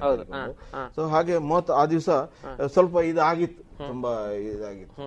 ಮತ್ತೆ ಏನ್ ಮಾಡೋದು ಆಮೇಲೆ ಎಂತಂತ ಹೇಳಿದ್ರೆ, ನಾವು ಮತ್ತೆ ಕೆಲವರೆಲ್ಲ ನಾವು ಸ್ವಲ್ಪ ಟ್ರೈ ಮಾಡಿದೆವು. ಒಂದು ಕೇಂದ್ರಕ್ಕೆಲ್ಲ ಬರ್ದ ಲೆಟರ್ ಗಿಟರ್ ಎಲ್ಲ ಬರ್ದು ಹಾಕಿದ್ದೇವೆ ನಾವು. ಇವನ್ ಅಂಬರೀಶ್ ಅವರು ವಾರ್ತಾ ಮಂತ್ರಿ ಆಗಿದ್ರು, ನೆನಪಿರುವುದು. ನಾನೊಂದು ಲೆಟರ್ ಬರ್ದಿದ್ದೇನೆ ಅಂಬರೀಶ್ಗೆ, ಹೀಗೀಗೆ ನೋಡಿ ಇದು ಡೆಲ್ಲಿಯಿಂದ ಬಂದ್ರೆ ಚೆನ್ನಾಗಿರ್ತದೆ, ನ್ಯಾಷನಲ್ ನ್ಯೂಸ್ ಅದು ಹಳ್ಳಿ ಹಳ್ಳಿಯಲ್ಲಿ ರೇಡಿಯೋ ಚೆನ್ನಾಗಿ ಹೇಳ್ತಾರೆ, ಇದು ಮಾಡಿ ಅಂತ ಹೇಳ್ಕೊಂಡು ಅಂತ. ಆದ್ರೆ ಅದು ನಮ್ಮ ಅಡ್ಮಿನಿಸ್ಟ್ರೇಷನ್ ಅವ್ರು ಬಿಡ್ಲಿಲ್ಲ, ಯಾಕಂದ್ರೆ ಫೈನಾನ್ಸ್ ಪ್ರಾಬ್ಲಮ್, ಸ್ಟೇಟ್ನವರ ತಲೆಗೆ ಹಾಕಿದ ಮೇಲೆ ಇನ್ಯಾಕೆ ಬರ್ಡನ್ ಹೊತ್ಕೊಳ್ಳೋದು ಅಂತ ಹೇಳಿಕೊಂಡು ಅವರು ಒಪ್ಪಲಿಲ್ಲ. ಅದು ಮತ್ತೆ ಅದು ಹಾಗೆ ಉಳಿತು. ಈಗ ನೀವು ಒಂದು ಬಿ ಕಾಮ್ ಮುಗಿಸಿ ದೆಹಲಿಗೆ ಹೋಗ್ತೀರಿ, ಒಂದು ಕಂಪನಿಯಲ್ಲಿ ಕೆಲಸ ಮಾಡ್ತೀರಿ, ಒಟ್ಟಿಗೆ ಸೈನಿಕ ಸಮಾಜ ಅನುವಾದ ಮಾಡ್ತೀರಿ, ಆಕಾಶವಾಣಿ ವಾರ್ತಾ ವಾಚಕರಾಗಿ ಕೆಲಸ ಮಾಡ್ತೀರಿ. ಇದಕ್ಕೆಲ್ಲ ನೀವು ಸಮಯವನ್ನು ಹೇಗೆ ಹೊಂದಿಸ್ಕೊಳ್ತಾ ಇದ್ರಿ? ಸಮಯ ಅಂತ ಹೇಳಿದ್ರೆ, ಸಮಯ ನೋಡಿ, ಈಗ ಬೆಳಿಗ್ಗೆ ನಾವು 7:35 ವಾರ್ತೆ ಮುಗಿದ ಮೇಲೆ ಮತ್ತೆ ಫ್ರೀ. ಬಾಕಿ ಟೈಮ್ ನಮ್ಗೆ ಈಗ ಇನ್ನು ಒಂದೊಳ್ಳೆ ಮಧ್ಯಾಹ್ನ ನ್ಯೂಸ್ ನಮಗೆ ಒಮ್ಮೊಮ್ಮೆ ಬೆಳಿಗ್ಗೆ ಮಧ್ಯಾಹ್ನ ಒಟ್ಟಿ ಕೊಟ್ಟು ಬಿಟ್ರೆ ನಾನು ಅಲ್ಲೇ ಕೂತ್ಕೊಳ್ತಿದ್ದೆ, ಆಕಾಶವಾಣಿಯಲ್ಲೇ ಕೂತ್ಕೊಳ್ತಿದ್ದೆ. ಬೆಳಿಗ್ಗೆ ಎಷ್ಟೊತ್ತಿಗೆ ಮನೆ ಬಿಡ್ಬೇಕಿತ್ತು? ಬೆಳಿಗ್ಗೆ ನೋಡಿ ಅಲ್ಲಿ ನಾವು ಬೇಗ ಹೋಗ್ಬೇಕಲ್ಲ, ಅದಕ್ಕೆ ಅವ್ರದ್ದು ಆಕಾಶವಾಣಿಯವರದೇ ವ್ಯವಸ್ಥೆ ಇತ್ತು. ಅವ್ರು ನಮ್ಮನ್ನು ಮನೆಗೆ ಬಂದು ಕಾರ್ನಲ್ಲಿ ಬಂದು ಕರ್ಕೊಂಡು ಹೋಗ್ತಿದ್ರು. ಸೊ ಹಾಗಾಗಿ ನಮ್ಗೆ ಕಾರ್ ಬರ್ತಿದ್ದು. ಈಗ ಉದಾಹರಣೆಗೆ ನಾನು ಅಲ್ಲಿ 5:30 ಇರ್ಬೇಕಂದ್ರೆ 4 ಗಂಟೆಗೆ ನಾನು ಮನೆಯಲ್ಲಿ ಹೊರಟು ತಯಾರಾಗಿ ನಿಂತಿರ್ತೇನೆ. 4 ಗಂಟೆಗೆ ಅವ್ರು ಏನ್ ಮಾಡ್ತಾರೆ, ಒಂದು ಕಾರ್ನಲ್ಲಿ 4 ಜನ ಅಂತ ಹೇಳ್ಕೊಂಡು 24 ಗಂಟೆ ರೆಗ್ಯುಲರ್ ಆಗಿ ಎಲ್ಲ ನ್ಯೂಸ್ ರೀಡರ್ ಗಳನ್ನ ಎಲ್ಲ ಭಾಷೆ ಕರ್ಕೊಂಡು ಬರೋದು ಅವ್ರದ್ದು ವ್ಯವಸ್ಥೆ ನಡೀತಾ ಇತ್ತು. ಅಲ್ಲಿ ಕೂಡ ಪ್ಯಾನೆಲ್ ಆಫ್ ಡ್ರೈವರ್ಸ್ ಬೇರೆ ಎಲ್ಲ ಇದ್ದಾರೆ. ಸೊ ಹಾಗಾಗಿ ಅವನಿಗೆ ಲೊಕೇಶನ್ ಹಾಕ್ತಾರೆ, ಇಂಥ ಸ್ಥಳದಲ್ಲಿ ಒಬ್ರು, ಇಂಥ ಸ್ಥಳದಲ್ಲಿ ಒಬ್ರು, ಇಂಥ ಸ್ಥಳದಲ್ಲಿ ಒಬ್ರು ಅಂತ. ಹಾಗೆ ಪುತ್ತೂರು ವಿಟ್ಲ ಉಪ್ಪಿನಂಗಡಿ ಸೈಡ್ ಇಂದ 4 ಜನ ಇದ್ರೆ ಒಬ್ಬರನ್ನ ಅಲ್ಲಿಂದ ಕರ್ಕೊಂಡು ಬರೋದು ಅಂತ. ಮತ್ತೆ ಇದು ಸುಳ್ಯ ಪೆರಾಜಾರ ಅಂತ ಹೊಡೆದು ಆ ಕಡೆ ಇನ್ನೂ ಬಂತು. ಹಾಗೆ ನಮ್ದು ಲಿಸ್ಟ್ ಹಾಕ್ತಿದ್ರು, ನಮಗೆ ಕೊಡ್ತಿದ್ರು, ಇಂಥ ಕಾರ್ನಲ್ಲಿ ಕಾರ್ ನಂಬರ್ ಎಲ್ಲ ಕೊಡ್ತಿದ್ರು. ಸೊ ಅವನು ಬಂದು ಪಿಕಪ್ ಮಾಡಿ ನಮ್ಮನ್ನು ಆಕಾಶವಾಣಿಗೆ ಕರ್ಕೊಂಡೋಗಿ ಬರ್ತಿದ್ರು. ಇದು ಬೆಳಿಗ್ಗಿನ ಜಾವ ಮತ್ತೆ ಸಂಜೆಗೆ ಮಾತ್ರ. ಹಗಲು ಮಧ್ಯಾಹ್ನಕ್ಕೆ ಅವ್ರು ಬಿಡ್ತಾರೆ, ನಾವು ಅದನ್ನು ತೆಕೊಳ್ತಿರ್ಲಿಲ್ಲ. ಯಾಕೆಂತ ಹೇಳಿದ್ರೆ ಮತ್ತೆ 11 ಗಂಟೆ ಬಸ್ ಗಿಸ್ಟೆಲ್ಲ ಆರಾಮದಲ್ಲಿ ನಮ್ಮ ಅನುಕೂಲಕ್ಕೆ ನಾವು ಹೋಗ್ಬೋದು, ಅಥವಾ ನಮಗೆ ಬೇರೆ ಕಡೆ ಹೋಗ್ಲಿಕ್ಕೆ ಇರ್ತದೆ, ಹಾಗೆ ಅದನ್ನು ತೆಕೊಳ್ತಿರ್ಲಿಲ್ಲ. ಸೇವೆ ಬೇಕಾ ಬೆಳಿಗ್ಗೆ ತಗೊಳ್ತಿದ್ದೇವೆ ಅಷ್ಟೇ. ಸೊ ಹಾಗೆ ಏನಾದ್ರು ಇದ್ದಾಗ ನಾವು ಬೆಳಿಗ್ಗೆ ನ್ಯೂಸ್ ಆದ ಕೂಡಲೇ ಮತ್ತೆ ಮಧ್ಯಾಹ್ನದ ನ್ಯೂಸ್ ಅಂತ ಹೇಳುವಾಗ ನಮ್ಗೊಂದು 11:30ಗೆ ನಾವು ಶುರು ಮಾಡ್ಬೇಕಾಗ್ತದೆ. ಸೊ ಆ ಟೈಮಲ್ಲಿ ಅಲ್ಲೇ ಕೂತ್ಕೊಂಡು ನಾವು ಬರೀ ಇದು ಮಾಡ್ತೀವಿ. ಈಗ ನೀವು ಆಗಲೇ ಹೇಳಿದ ಹಾಗೆ ಮಾರ್ಚ್ 31, 2004ರಲ್ಲಿ ನಿಮ್ಮ ವಾರ್ತಾ ಸಂಚಿಕೆಗಳು ಬೆಂಗಳೂರಿಗೆ ಬಂದವು. ಮತ್ತೆ ಪುನಃ ನೀವು ಬದುಕನ್ನು ಕಟ್ಕೊಳ್ಳೋದಕ್ಕೆ ಹೊಸ ಸಾಧ್ಯತೆಗಳನ್ನು ಅನ್ವೇಷಣೆ ಮಾಡುವಂತ ಅಗತ್ಯ ಬಂತು. ಅದರ ಬಗ್ಗೆ ಹೇಳ್ತೀನಿ ಕೇಳಿ. Very interest. ಇದು ನಮ್ಗೆ ಅಲ್ಲಿಂದಲೇ ಶುರು ಆದ್ದು ನೋಡಿ, ಹೇಳ್ತೀನಿ ಕೇಳಿ. It is very interest. ನೋಡಿ ಇವತ್ತು ಕೆಲವೊಂದು ಹೊಸ ಉದ್ಯಮಗಳು ಹೇಗೆ ಬೆಳೆದವು ಅಂತ ಹೇಳೋದಕ್ಕೆ ಇದೊಂದು ಉದಾಹರಣೆ. ಅಲ್ಲಿ ನಾವೆಲ್ಲರೂ ಈಗ ನಾನು ಕನ್ನಡ ಓದಿದಾಗ ಅಲ್ಲಿ ನಾವು ಒಂದೊಂದು ರೂಮ್, ಅಲ್ಲಿ ಪಕ್ಕದ ರೂಮಲ್ಲಿ ತಮಿಳ್ನವ ಇದ್ದಾನೆ, ತಕ್ಕದ ರೂಮಲ್ಲಿ ತೆಲುಗಿನವರು ಇದ್ದಾರೆ, ಮರಾಠಿಯವರು ಇದ್ದಾರೆ, ಎಲ್ಲ ಇದ್ದಾರೆ. ಗೊತ್ತಾಯ್ತಾ? ದಿಲ್ಲಿಯಲ್ಲಿ ಎಲ್ಲಾ ಕಾರ್ಪೊರೇಟ್ ಕಂಪನಿಗಳ ಹೆಡ್ ಆಫೀಸ್ಗಳು ದಿಲ್ಲಿಯಲ್ಲಿ. ಸೊ ಹಾಗಾಗಿ ಉದಾಹರಣೆಗೆ ಹಿಂದಿಯಲ್ಲಿ ಬರ್ತದೆ, one Dabur brush free with one Dabur toothpaste, Dabur toothpaste ಜೊತೆಗೆ ಒಂದು ಬ್ರಷ್ ಉಚಿತ ಹಾಗೆ ಒಂದು 2 ಲೈನ್ ಬಂದ್ರೆ ಅವನು ಬಂದ್ರೆ ಅಲ್ಲಿ ಅವನಿಗೆ 12 ಭಾಷೆಗಳಲ್ಲಿ ಅದು ಅವನಿಗೆ ಸಿಗ್ತದೆ. ಆಕಾಶವಾಣಿಯ ಕ್ಯಾಂಪಸ್ ಒಳಗೆ ಬಂದ್ರೆ 12 ಭಾಷೆ ಅನುವಾದ ಸಿಗ್ತದೆ, ಅವನು ಬರ್ಕೊಂಡು ಹೋಗ್ಬೋದು. ಹಾಗೆ ಬರ್ತಿದ್ರು ಅವರು ಬಂದು ಇಸ್ಕು ಜರ ಲಿಕ್ಕಿದೆ ಅಂತ. ನಮ್ಮ ಬಂದ ಕನ್ನಡದಲ್ಲಿ ನಾವು ಬರ್ಕೊಡ್ತಿದ್ದೇವೆ, ತಮಿಳ್ನಲ್ಲಿ ಒಬ್ಬರು ಬರ್ತಾರೆ. ಹೀಗೆ ಬೇರೆ ಬೇರೆ ಕಂಪನಿಗಳು ಬರ್ತಾ ಸಾಬೂನು ಮೆಡಿಮಿಕ್ಸ್ ಸಾಬೂನು ಇರ್ಬೋದು, ಲಕ್ಸ್ ಇರ್ಬೋದು, ಊದುಬತ್ತಿ ಇರ್ಬೋದು, ಹೀಗೆ ಬರ್ತಾ ಒಂದು ಅಲ್ಲಿ ಒಂದು ಗುರುತು ಸಿಕ್ತು, ಒಂದು ರೆಕಗ್ನಿಷನ್. ಕನ್ನಡ ಮೇ ಓ ಇದರ ಚಿತ್ತರಂಜನ್ ದಾಸ್ ಲಿಕ್ತಾ ಹೇ, ತೆಲುಗು ಕೇಲಿ ಓ ಸೂರ್ಯನಾರಾಯಣ ರಾವ್ ಲಿಕ್ತಾ ಹೇ, ಮಲಯಾಳಂ ಕೇಲಿ ಓ ವಸಂತಿ ಲಿಕ್ತಾ ಹೇ, ಹೀಗೆ ಒಬ್ಬೊಬ್ಬರದೊಂದು ಬ್ರ್ಯಾಂಡ್ ಅಲ್ಲೊಂದು ನಮ್ದು ಇದಾಯ್ತು, ಬ್ರ್ಯಾಂಡ್ ನೇಮ್ ಆಗಿ. ಆಗ ಅವರು ನಮಗೆ ರೆಗ್ಯುಲರ್ ಕೆಲಸ ಕೊಡ್ಲಿಕ್ಕೆ ಶುರು ಮಾಡಿದ್ರು. ಸೊ ಅದೊಂದು ನಮಗೆ ಇನ್ಕಮ್ ಆಗ್ಲಿಕ್ಕೆ ಶುರು ಆಯ್ತು. ಹೀಗೆ ಬರ್ತಾ ಏನಾಗಿದೆ ಅಂತ ಹೇಳಿ, ಈ ಆಕಾಶವಾಣಿ ಬಿಟ್ಟು ಹೋಗುವ ಸಂದರ್ಭದಲ್ಲಿ ನಾವು ಇದನ್ನು ಸಾಕಷ್ಟು ಗಟ್ಟಿ ಮಾಡಿಕೊಂಡಿದ್ದೇವೆ. ಅಷ್ಟಾಗುವ ಮತ್ತೆ ನಾವು ಮನೆಯಲ್ಲಿ ಕಂಪ್ಯೂಟರ್ ತಗೊಂಡು ಟೈಪ್ ಮಾಡಿ ಕಳಿಸ್ಲಿಕ್ಕೆ ಶುರು ಮಾಡಿದೆವು. ಮತ್ತೆ ಇಂಟರ್ನೆಟ್ ಇಮೇಲ್ ಎಲ್ಲ ಶುರು ಆಯ್ತು. ಸೊ ಹಾಗೆ ಟೈಪ್ ಮಾಡಿ ಹಾಗೆ ಸೊ ಇದೊಂದು ಇದರಲ್ಲಿ ನಾವು ಇದೊಂದು ಅಂದ್ರೆ ಹೇಳ್ಬೇಕಾದ್ರೆ ನಮ್ಗೆ ಅನ್ನ ಕೊಟ್ಟದ ಆಕಾಶವಾಣಿ ಅಂತ ಹೇಳ್ಬೇಕು. ಅಲ್ಲಿ ನಾವು ಆ ವಿದ್ಯೆ ಕಲಿತ ಕಾರಣ ಆಕಾಶವಾಣಿ ಮೇಲೆ ಹೀಗೆ ನಮಗೆ ಕೊಡ್ತಿದ್ರು. ಅದು ನಮ್ಮ ರೆಕಗ್ನಿಷನ್. ನಾನು ಟ್ರಾನ್ಸ್ಲೇಷನ್ ಮಾಡಬಲ್ಲೆ ಅಂತ ಹೇಳೋದಕ್ಕೆ ನನ್ನ ಅರ್ಹತೆ ಅದೇ ಆಕಾಶವಾಣಿ ನ್ಯೂಸ್. ಸೊ ಹೀಗೆ ಮಾಡಿಕೊಂಡು ಇವತ್ತು ನಾನು ಪ್ರಸಕ್ತವಾಗಿ ನಾನು ಇಂಗ್ಲಿಷ್ ನಿಂದ ಕನ್ನಡಕ್ಕೆ, ಕನ್ನಡದಿಂದ ಇಂಗ್ಲಿಷ್ಗೆ ಟ್ರಾನ್ಸ್ಲೇಷನ್. ಎಷ್ಟು ಭಾಷೆ ಬರ್ತದೆ ಸರ್? ಇನ್ನೊಂದು ವಿಷಯ ಹೇಳ್ತೇನೆ ನಾನು. ಇವತ್ತು ಇದರ ಎಡೆಯಲ್ಲಿ ನಾನು ಟ್ರಾನ್ಸ್ಲೇಷನ್ ಮಾಡೋದಲ್ಲದೆ 2 ವರ್ಷ ಅಡ್ವರ್ಟೈಸ್ಮೆಂಟ್ ಏಜೆನ್ಸಿ ಇದೆ, ಅದರಲ್ಲಿ ನಾನು ಲ್ಯಾಂಗ್ವೇಜ್ ಕೋಆರ್ಡಿನೇಟರ್ ಆಗಿ ಕೆಲಸ ಮಾಡಿದ್ದೆ. ಟಿವಿ ಜಾಹೀರಾತು ಸ್ಕ್ರಿಪ್ಟ್ಗಳು ಅದು ಇದನ್ನೆಲ್ಲ ಮೈನ್ ಮಾನಿಟರ್ ಮಾಡುವಂತ. ನನಗೆ ದೆಹಲಿಯಲ್ಲಿ ಇದ್ದ ಕಾರಣ, ನಾನು ನಿಮ್ಗೆ ಹೇಳಿದಾಗ ಅಲ್ಲಿ ಸೌತ್ ಇಂಡಿಯನ್ಸ್ ಎಲ್ಲ ಟಚ್ ಬೇಗ ಬೇಗ ಸಿಗ್ತದೆ ಅಂತ ಹೇಳೋ ಕಾರಣ ನನಗೆ ದಕ್ಷಿಣದ 4 ಭಾಷೆ ಬರ್ತದೆ: ಕನ್ನಡ, ತಮಿಳು, ತೆಲುಗು, ಮಲಯಾಳಂ. ಅದರಲ್ಲಿ ತಮಿಳು ಮತ್ತೆ ಮಲಯಾಳಂ ಓದ್ಲಿಕ್ಕೆ ಬರೋದಿಲ್ಲ, ಮಾತಾಡಬಲ್ಲೆ. ಕನ್ನಡ ಮಾತೃಭಾಷೆ ಮತ್ತೆ ತೆಲುಗು ಸ್ವಲ್ಪ ಓದ್ತೀನಿ ನಾನು.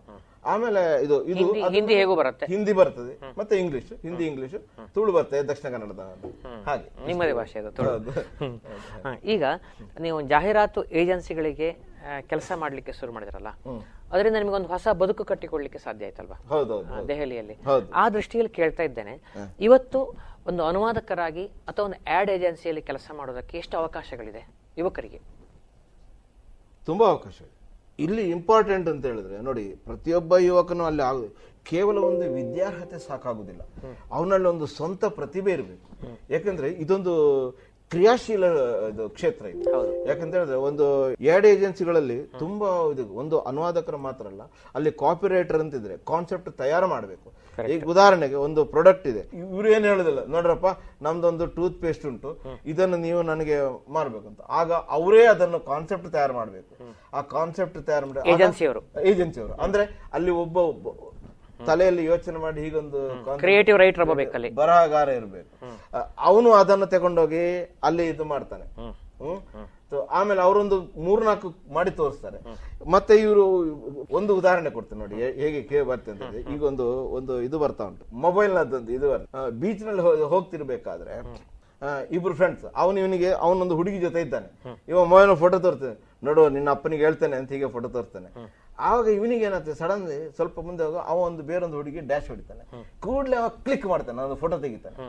ಫೋಟೋ ತೆಗೆದ್ಬಿಟ್ಟು ಇತರದ್ದು ನಂದು ಹೇಳ್ತೀಯಾ, ಇಲ್ಲ ಇಲ್ಲ ಹೇಳುದು ಹಾಗೆ. ಇದೊಂದು ಕ್ರಿಯೇಟಿವಿಟಿ, ಇದು ನೋಡುವಾಗ ಜನರಿಗೆ ತುಂಬಾ ಇದಾಗ್ತದೆ. ಆಮೇಲೆ ನೋಡಿ ಇದು 90acres.com ಅಂತ, ಇದು ರಿಯಲ್ ಎಸ್ಟೇಟ್ ಇದರ ಬಗ್ಗೆ ಒಂದು ಜಾಹೀರಾತು. 90acres.com ಅಂತ ಒಂದೊಂದು ವೆಬ್ಸೈಟ್, ಅಲ್ಲಿ ನಿಮಗೆ ಬೇರೆ ಬೇರೆ ಇದು ಲ್ಯಾಂಡ್ ಪ್ರಾಪರ್ಟಿ, ಇದು ರಿಯಲ್ ಎಸ್ಟೇಟ್, ಮನೆ ಖರೀದಿ ಮಾಡಲಿಕ್ಕೆ ನಿವೇಶನಗಳ ಬಗ್ಗೆ ಅಲ್ಲಿ ಸಿಗ್ತದೆ. ಅವರು ಏನ್ ಮಾಡಿದ್ರು, ಕಾನ್ಸೆಪ್ಟ್ ತಗೊಂಡ್ರು. ಶಾಜಾನ್ ಬೇಗಂ ಮಮತಾಜ್ ಒಳ್ಳೆ ಮುದುಕಿಯಾಗಿ ಇದಾಗ್ತದೆ. ಅವನು ಶಾಜಾನ್ ಅಂತ ಹೇಳುದು, ನೋಡು ತಾಜ್ ಮಹಲ್ ಕಟ್ತೇನೆ ಕಟ್ತೇನೆ ಕಟ್ತೇನೆ ಅಂತ 100 ವರ್ಷ ಅಂತ ಹೇಳ್ತಾ ಇದ್ದಿ, ಇನ್ನೂ ಕಟ್ಲಿಲ್ಲ ಯಾಕೆ ಅಂತ ಹೇಳ. ಆಗ ಶಾಜಾನ್, ನಾನು ಎಂತ ಮಾಡುದು, ಕಟ್ಲಿಕ್ಕೆ ರೆಡಿ ಇದ್ದೇನೆ, ನನಗೆ ಇಲ್ಲಿ ಜಾಗ ಸಿಗ್ತಾ ಇಲ್ಲಲ್ಲ. ಅಷ್ಟಾಗ ಜಾಗ ಸಿಕ್ಕುದಿಲ್ವಾ, ಬನ್ನಿ 90acres.com, ಇಲ್ಲಿ ನೋಡಿ ನಿಮ್ಗೆ ಜಾಗ ಇದೆ, ಈಗಲಾದ್ರೂ ಕಟ್ಟು ಮಾರ ತಾಜ್ ಮಹಲ್ ಅಂತ ನೋಡಿ. ಎಂತ ಒಂದು ಸುಂದರವಾದಂತ ಕ್ರಿಯೇಟಿವ್.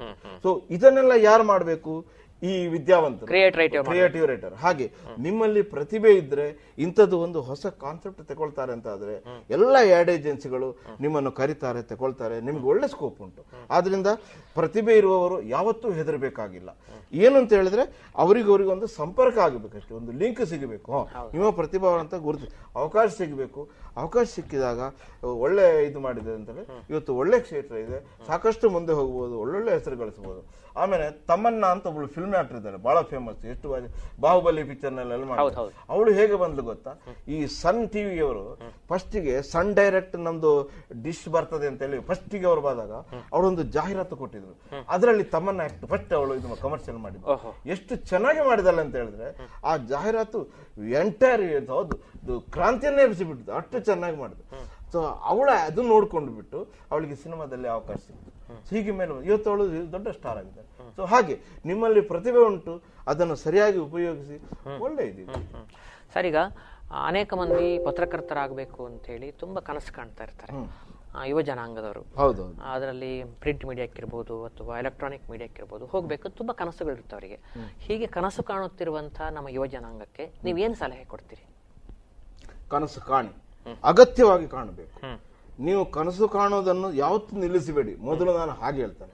ಮತ್ತೆ 2ನೇದಾಗಿ, ಕನಸು ಕಂಡ ಮೇಲೆ ನೀವು ಒಂದು ನಿಮ್ಮಲ್ಲಿ ಒಂದು ದೃಷ್ಟಿಕೋನ ಇರಲಿ, ನಾನು ಹೀಗೆ ಆಗಬೇಕು. ಸೇ ಫಾರ್ ಎಕ್ಸಾಂಪಲ್, ನಾನು ಇದು ಪತ್ರಿಕಾ ಮೀಡಿಯಾಗೆ ಹೋಗ್ತೇನೆ ಅಂತ ಹೇಳಿದ್ರೆ ಅದಕ್ಕೆ ಹೋಗಿ ನೀವು ಪತ್ರಿಕೆಗೆ ಹೋಗ್ತೇನೆ ಸ್ವಲ್ಪ ಸಮಯ, ಇಲ್ಲಿ ಏನಿಲ್ಲ, ನನಗೆ ಟಿವಿ ಹೋದ್ರೆ ಒಳ್ಳೇದ ಕಡೆಗೆ ಅಂತೆಲ್ಲ ಮತ್ತೆ ಈಜಲ್ಲಿ ಚಂಚಲ ಗೊಂದಲ. ಅಥವಾ ಟಿವಿ ಮಧ್ಯೆ ಇಲ್ಲಿ ಅಂತ ಉಂಟು ಮಾರೆ, ನಾನು ಒಳ್ಳೇದು ಉದಾಹರಣೆಯಲ್ಲಿ ಬರೆದ್ರೆ ಇಡೀ ಎಷ್ಟು ಗೊತ್ತಾಗ್ತದೆ ಎಲ್ಲ ಹೋಗ್ತದೆ, ಹಾಗೆಲ್ಲ ಬೇಡ. ಯಾಕಂತ ಹೇಳಿದ್ರೆ ಅಲ್ಲಿ ನೀವು ಕಮಾಂಡ್ ಮಾಡೋರು ನೀವು, ಅಲ್ಲಿ ಏನು ಬರೆದಿದ್ರಿ ನಿಮ್ಮ ಬರದ ಮೇಲೆ ಜನ ನಿಮ್ಮನ್ನು ಒಂದು ಅಲ್ಲಿ ಸ್ಟಾರ್ ಮಾಡ್ತಾರೆ. ಆದ್ರಿಂದ ನೀವು ಪತ್ರಿಕೋದ್ಯಮದಲ್ಲಿ ಹೋದಾಗ ನೀವು ನಿಮ್ಮದೊಂದು ವಿಶೇಷವಾದಂತಹ ಪ್ರತಿಭೆಯನ್ನು ತೋರಿಸಿ, ಏನೊಂದು ಹೊಸತನವನ್ನು ಬರೆದು ಹೊಸ ರೀತಿಯಲ್ಲಿ ಬರೆದು ತೋರಿಸಿ, ಜನರನ್ನು ಅಟ್ರಾಕ್ಷನ್ ಮಾಡಿ, ಆಗ ನಿಮಗೆ ನೀವೊಂದು ನಿಮ್ಮ ಸ್ಥಾನವನ್ನು ಬೆಳೆಸಿಕೊಳ್ಬಹುದು. ಹಾಗಂದ್ರೆ ಕನಸು ಕಾಣಿ, ಒಂದು ಫೀಲ್ಡ್ ಹಿಡ್ಕೊಳ್ಳಿ, ಅದರಲ್ಲೇ ಮುಂದೆ ಹೋಗಿ. ನಾಳೆ ನೀವು ಎಲೆಕ್ಟ್ರಾನಿಕ್ ಮಾಧ್ಯಮದಲ್ಲಿ ಹೋಗ್ಬೋದು, ನೀವು ಪತ್ರಿಕೋದ್ಯಮಗಳು ನೋಡಿ, ಪ್ರಣವ್ ರಾಯ್ ಉದಾಹರಣೆಗೆ ಹೇಳ್ಬೇಕಾದ್ರೆ ಅವರು ಫಸ್ಟಿಗೆ ಚುನಾವಣಾ ಇದೆಲ್ಲ ಫಲಿತಾಂಶ ಮಾತ್ರ ಕೊಡ್ತಿದ್ರು, ಇವತ್ತು ಅವ್ರದೇ ದೊಡ್ಡ ಚಾನೆಲ್ ಬರ್ತಾ ಉಂಟು. ಹಾಗೆ ಒಬ್ಬೊಬ್ರು ಒಂದೊಂದು ಮಾಡಿಕೊಂಡಿದ್ದಾರೆ, ವಿಶ್ವೇಶ್ವರ ಭಟ್ರು. ಸೊ ಹೀಗೆ ನಿಮ್ಗೆ ಕೂಡ ಅಲ್ಲಿ ಒಳ್ಳೆ ಅವಕಾಶ ಉಂಟು. ಹಾಗಾಗಿ ನೀವು ಮಾಡಿ, ನೀವು ಇನ್ನೊಂದು ಚಾನೆಲ್ ಇರ್ಬೋದು, ನಾಳೆ ನಿಮ್ಮದೇ ಚಾನೆಲ್ ಮಾಡುವಷ್ಟು ನೀವು ಮುಂದೆ ಹೋಗುವಂತ ಅವಕಾಶಗಳಿದೆ. ಸರ್, ಈಗ ನೀವು ದೆಹಲಿಯಲ್ಲಿ ತುಂಬಾ ವರ್ಷ ಬದುಕಿದ್ದೀರಿ, ನಿಮ್ಮ ಬದುಕನ್ನು ಕಂಡುಕೊಂಡಿದ್ದೀರಿ. ಅವತ್ತಿಗೊಂದು ನನಗೆ ಬರ್ತಾ ಇರುವಂತ ಪ್ರಶ್ನೆ ಏನಂದ್ರೆ, ಅನೇಕ ಮಂದಿ ಗಣ್ಯಾತಿ ಗಣ್ಯರು ನಿಮಗೆ ದೆಹಲಿಯನ್ನು ನೋಡ್ಲಿಕ್ಕೆ ಸಿಗ್ತಾರೆ. ಕರ್ನಾಟಕದಲ್ಲಿ ನಮ್ಮ ಕೈಗೆ ಸಿಗದ ಅನೇಕ ಮಂದಿ ದೆಹಲಿ ನಿಮಗೆ ಸುಲಭದಲ್ಲಿ ಸಿಗ್ತಾರೆ ನಿಮಗೆ. ಹಾಗಾಗಿ ಆ ಥರದ ನೆನಪುಗಳು ಏನಿದೆ ನಿಮಗೆ? ಯಾರನ್ನು ಭೇಟಿ ಮಾಡಿದ್ದೀರಿ? ಸಾಮಾನ್ಯ ಹೆಚ್ಚಿನವರನ್ನೆಲ್ಲ ಭೇಟಿ ಮಾಡಿದೆ. ನೋಡಿ, ದೆಹಲಿಯಲ್ಲಿ 3 ಕರ್ನಾಟಕ ಭವನಗಳಿವೆ. ಕರ್ನಾಟಕ ಭವನ ಅಂತ, ಕರ್ನಾಟಕ ಸಂಘ ಇದು ನಮ್ದು, ನಾವು ಕಟ್ಟಿದಂತಹ ಒಂದು ಕರ್ನಾಟಕ ಭವನ ಅಂತ ಹೇಳಿದ್ರೆ ಕರ್ನಾಟಕ ಸರ್ಕಾರದ ಅಲ್ಲಿ ಅತಿಥಿ ಗೃಹ. ಇಲ್ಲಿಂದ ಬಂದ IAS ಅಧಿಕಾರಿಗಳು, ಇಲ್ಲಿಂದ ಬಂದ ಮಂತ್ರಿಗಳು ಅವರೆಲ್ಲ ಅಲ್ಲಿ ದೆಹಲಿಯಲ್ಲಿ ಉಳ್ಕೊಳ್ಳಿಕ್ಕೆ ವ್ಯವಸ್ಥೆ. ದೆಹಲಿ ರಾಜಧಾನಿ ಆದ್ರಿಂದ ಎಲ್ಲಾ ರಾಜ್ಯದವ್ರದ್ದು ಅವ್ರದ್ದು ಭವನ ಇದೆ. ತಮಿಳುನಾಡು ಭವನ, ಇದು ಭವನ. ನೀವು ತಮಿಳುನಾಡು ಭವನಕ್ಕೆ ಹೋದ್ರೆ ಯಾರಾದ್ರೂ ಇರ್ತಾರೆ, ಜಯಲಲಿತಾ ಬಂದಿರ್ತಾರೆ, ಇನ್ನಾದ್ರೂ. ಹಾಗೆ ಕರ್ನಾಟಕ ಭವನಕ್ಕೆ ಹೋದಾಗ ಯಾರಾದ್ರೂ ಒಬ್ರು ಮಂತ್ರಿ ಅವರು ಅಲ್ಲಿ ಇದ್ದೇ ಇರ್ತಾರೆ. MP ಪ್ರಕಾಶ್ ಬಂದಿದ್ದಾರೆ. ನೋಡಿ, ಹಿಂದೆ ಆಗಿನ ಕಾಲದಲ್ಲಿ ರಾಮಕೃಷ್ಣ ಹೆಗಡೆ, ಅವರನ್ನು ನಾನೊಂದು 2-3 ಸರ್ತಿ ಭೇಟಿ ಮಾಡಿದೆ. ಬಹಳ ಚೆನ್ನಾಗಿ ಮಾತಾಡ್ತಿದ್ರು, ಆಯ್ತಾ. JH ಪಟೇಲ್ ಎಂತ ಮಾತುಗಾರ ಇದು, ಅವರು ಬಹಳ ಒಂದು ಮನಸ್ಸು ಬಿಚ್ಚಿ ಅವರು ಮಾತಾಡ್ತಿದ್ರು. ಏನಾದ್ರೆ JH ಪಟೇಲ್ರು ಬಹಳ ಚೆನ್ನಾಗಿ ಮಾತಾಡ್ತಾರೆ, ಅವ್ರಲ್ಲಿ ಒಳ್ಳೆ ವಿಚಾರಗಳಿವೆ. ಅವ್ರು ಸಿಗ್ತಾರೆ, ಆಗೆಲ್ಲ ಸಿಗ್ತಾರೆ. ದೇವೇಗೌಡರು ಪ್ರಧಾನಮಂತ್ರಿಗಳಾಗಿದ್ರು, ಅವರೆಲ್ಲ ಕರ್ನಾಟಕ ಭವನದಲ್ಲೇ ಫಸ್ಟಿಗೆ ಬಂದು ಇದು ಮಾಡಿಕೊಂಡಿದ್ರು. ನಾವು ಅಲ್ಲಿ ಆಗಿ ಹೋದಾಗ ಮತ್ತೆ ನಾವು ಕೆಲವು ನಮ್ಮ ಕನ್ನಡ ಸಂಘದ ಕಾರ್ಯಕ್ರಮಕ್ಕೆ ನಾವು ಕರೀಲಿಕ್ಕೆ ಹೋಗ್ತೇವೆ. ಆಮೇಲೆ ನಮ್ಮ ಕನ್ನಡ ಸಂಘ, ನಾವು ಕರ್ನಾಟಕ ಸಂಘದಲ್ಲಿ ನಮ್ದು ಇನ್ನೊಂದು ಪದ್ಧತಿ ಇದೆ. ಏನಂತ ಹೇಳಿದ್ರೆ, ಪ್ರತಿ ಬಾರಿ ಲೋಕಸಭಾ ಚುನಾವಣೆ ಆಗ್ತದಲ್ಲ, ಚುನಾವಣೆ ಆದ ಕೂಡಲೇ ಗೆದ್ದು ಬರ್ತಾರೆ 27 ಜನ ಸಂಸತ್ ಸದಸ್ಯರು, ಯಾವುದೇ ಪಾರ್ಟಿ ಇರಲಿ. ನಾವು ದೆಹಲಿ ಕರ್ನಾಟಕ ಸಂಘದಿಂದ ಅವರಿಗೊಂದು ಔತಣ ಕೂಟ ಕೊಡ್ತೀವಿ ಸಂಘದಲ್ಲಿ, ಕರ್ನಾಟಕದ ಸಂಸದರಿಗೆ. ಹೌದು, ಕನ್ನಡದ ಸಂಸತ್ ಸದಸ್ಯರಿಗೆ, ಹೊಸ ನೂತನ ಸಂಸತ್ ಸದಸ್ಯರಿಗೆ ಸುಸ್ವಾಗತ ಅಂತ ಒಂದು ಕಾರ್ಯಕ್ರಮ ಹಾಕಿ ಅವ್ರನ್ನೆಲ್ಲ ಕರೆದು, ಇದು ಇವತ್ತಿನ 50 ವರ್ಷಗಳಿಂದ ನಡ್ಕೊಂಡು ಬರ್ತಾ ಉಂಟು. ಈಗ ಮೊನ್ನೆ ಕೂಡ ಮಾಡಿದ್ದೆ, ಕಳೆದ ಇದು ಮಾಡಿದ್ದೆ. ಸೊ ಹಾಗೆ ಅವರನ್ನೆಲ್ಲ ಕರೆಸಿ ಬಿಟ್ಟು ಕನ್ನಡ ಸಂಘದಲ್ಲಿ ಅವರಿಗೆ ಆಗ ಅಲ್ಲಿ ಬಂದಾಗ ನಮಗೆ ಅಲ್ಲಿ ಇಂಟ್ರಾಕ್ಷನ್ ಆಗ್ತದೆ. ಅದು ಹೆಸರು ಹೇಳ್ಬೇಕು ಅಂತಿಲ್ಲ, ಸಾಮಾನ್ಯ ಹೆಚ್ಚಿನವರನ್ನೆಲ್ಲ ಭೇಟಿ ಮಾಡ್ಲಿಕ್ಕೆ ಸುಲಭ ಆಗ್ತದೆ. ಒಂದಿದು. ಇನ್ನೊಂದೇನು ಅಂತ ಹೇಳಿದ್ರೆ, ನಮಗೆ ಅಲ್ಲಿ ಕರ್ನಾಟಕ ಭವನಕ್ಕೆ ಹೋದ್ರೆ ಅವರಿಗೂ ಸಹ ಹಾಗೆ ಅಲ್ಲಿ ಆಚೆ ಈಚೆ ಟ್ಯಾಕ್ಸಿ ಬರ್ತಾ ಇದೆ, ಕಾಯಲಿಕ್ಕೆ ಇದು ಸುಲಭ ಇರ್ತದಲ್ಲ. ಹಾಗಾಗಿ ಅವರು ಕೂತ್ಕೊಂಡಿರ್ತಾರೆ, ಸರ್ ನಮಸ್ಕಾರ ಅಂತ ಹೋಗಿ ಮಾತಾಡ್ಕೊಂಡು. ಹೀಗೆ ಇನ್ನೊಂದು 2 ಇಂಟ್ರೆಸ್ಟಿಂಗ್ ವಿಷಯ ಹೇಳಿಬಿಟ್ಟು, ಒಂದನೇದು ಏನಂತ ಹೇಳಿ, ಈ ಕರ್ನಾಟಕ ಭವನದಲ್ಲಿ ಅಲ್ಲಿ ವೈಟರ್ ಬಾಯ್ಸ್ ಎಲ್ಲ ಇರ್ತಾರಲ್ಲ, ಹುಡುಗರು, ಅವರೆಲ್ಲ ಬರ್ದು ಅಲ್ಲಿ ಯಾರು ಹುಡುಗರು ಕೊನೆವರೆಗೆ ನಿಲ್ಲದಿಲ್ಲ, 2-3 ತಿಂಗಳು ಮಾತ್ರ. ಯಾಕೆಂತ ಹೇಳಿದ್ರೆ ಅವ್ರು ಯಾವುದೋ ಮಿನಿಸ್ಟರ್ ಯಾರಿಗಾದ್ರೂ ಚಾಯ ಕಾಫಿ ಕೊಟ್ಟರೆ, ಸಾರ್ ಸರ್ ಇಂದ ಬಿಟ್ಟು ಒಳ್ಳೆ ಚೆನ್ನಾಗಿ ಮಾಡ್ತೀವಿ ಸರ್, ನಂಗೊಂದು ಏನಾದ್ರು ಕೆಲಸ ಕೊಡಿಸಿ ಅಂತ ಹೇಳ್ತಾರೆ. ಆಯ್ತು, ನೀನು ಅವರು ಚಿಟ್ಟಿ ಬರೆದು ಕೊಟ್ಟು ಬಿಡ್ತಾರೆ. ಇವನಿಗೆ ಅಲ್ಲಿ ಕೆಲಸ ಹೋಯ್ತು, ಇಲ್ಲಿಂದ ಹೋದಾವ. ಮತ್ತೆ ಇನ್ನೊಬ್ಬ ಬಂದ, ಅವನಿಗೆ ಯಾರು ಮಿನಿಸ್ಟರ್ ಡ್ರೈವರ್ ಕೆಲಸ ಸಿಕ್ತು, ಇಲ್ಲಿಂದ ಹೋದಾವ. ಹೀಗೆ ಎಲ್ಲ ಅವರದ್ದು ಬಳ್ಕೊಂಡು ಹೋಗ್ತಾರೆ. ಆಮೇಲೆ ಈಗ ಕೊನೆಯದಾಗಿ ಇನ್ನೊಂದು ಪ್ರಶ್ನೆ ಕೇಳಿಬಿಡ್ತೇನೆ. ತುಂಬಾ ಮಾಹಿತಿಯನ್ನು ಕೊಟ್ಟು ತುಂಬಾ ಸ್ವಾರಸ್ಯಕರವಾಗಿತ್ತು. ಈಗ ಆಕಾಶವಾಣಿ ಕೆಲಸ ಮಾಡುವಾಗ ನೀವು ಕನ್ನಡಿಗರು, ಅಲ್ಲಿ ಇರುವ ಕೆಲಸಗಾರರೆಲ್ಲ ಹಿಂದಿಯವರು. ಹಾಗೆ ಆ ಹಿಂದಿ ಮತ್ತೆ ಕನ್ನಡದ ನಡುವಣ ಈ ಸ್ವಾರಸ್ಯಗಳು ಹೇಗಿತ್ತು?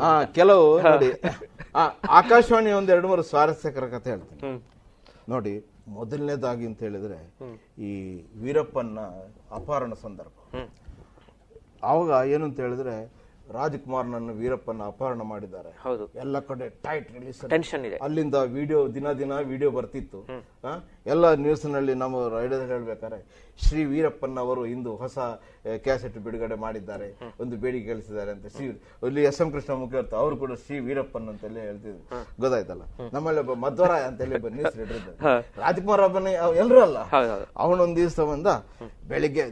ಆಮೇಲೆ ವೀರಪ್ಪನ್ಗೆ ಏನಂತ ಹೇಳಿದ್ರೆ ಅವನಲ್ಲಿ ಕಾಡ್ನಲ್ಲಿದ್ದಾನೆ, ಅಲ್ಲಿ ಟಿವಿ ಸಿಕ್ಕುದಿಲ್ಲ ಅವನಿಗೆ, ಮತ್ತೆ ಅವನಿಗೆ ಸುಲಭದಲ್ಲಿ ಸಿಕ್ಕುದು ರೇಡಿಯೋ ಮಾತ್ರ. ಹಾಗೆ ಅವ ಅಲ್ಲಿ ಕಾಡ್ನಲ್ಲಿ ರೇಡಿಯೋ ಸರಿ ಕೇಳ್ತಾನೆ, ಕರೆಕ್ಟ್ ಕೇಳ್ತಾನೆ ನ್ಯೂಸ್, ಯಾಕಂದ್ರೆ ಗವರ್ಮೆಂಟ್ ಏನ್ ಮಾಡ್ತಾನೆ ಅಂತ ಅವ್ನಿಗೆ ಗೊತ್ತಾಗಬೇಕಲ್ಲ. ಹಾಗೆ ಇವನು ಬೆಳಿಗ್ಗೆ ಎದ್ದು ಮಧ್ವರಾಯರು ಹೀಗೆ ಬಂದವರು ಹೀಗೆ ಕೂತ್ಕೊಂಡು ಅವರಿಗೆ ಅವನಿಗೆ ಸಿಟ್ಟು ರಾಜಕುಮಾರ್ನ ಬಿಟ್ಟು ಮಧ್ವರಾಯರು ನ್ಯೂಸ್ ಹೀಗೆ ಓದಿಬಿಟ್ಟು ಹೀಗೆ ಹೇಳ್ಕೊಂಡು ಇಂದು ದಂತಚೋರ ವೀರಪ್ಪನವರು ಒಂದು ಹೊಸ ಬಿಡುಗಡೆ ಆಗಿದ್ದಾರೆ ಅಂತ ಎಲ್ಲ ಓದಿಬಿಟ್ರು. ಓದಿ ಅಲ್ಲಿ ಕೇಳ್ಬಿಟ್ರು ಯಾರ್ಯಾವನ್ನ ದಂತಕೋರ ಸೊಲ್ರ ಅಂತ. ಅಲ್ಲಿ ಸೀದಾ ಬೆಂಗಳೂರು ಆಕಾಶವಾಣಿಗೆ ಒಂದು ವ್ಯಾನ್ ಒಂದು 4 ಜನ ದೊಣ್ಣೆ ಹಿಡ್ಕೊಂಡು ಒಳಗೊಂಡೆ ಯಾವನವನು ಮತ್ತೆ ದಂತಚೋರ ಸೊಲ್ರಂಗ ಅಂತ ಹೇಳ್ಕೊಂಡು ಜೋರೆ ಜೋರೆ ಬಿಟ್ಟು.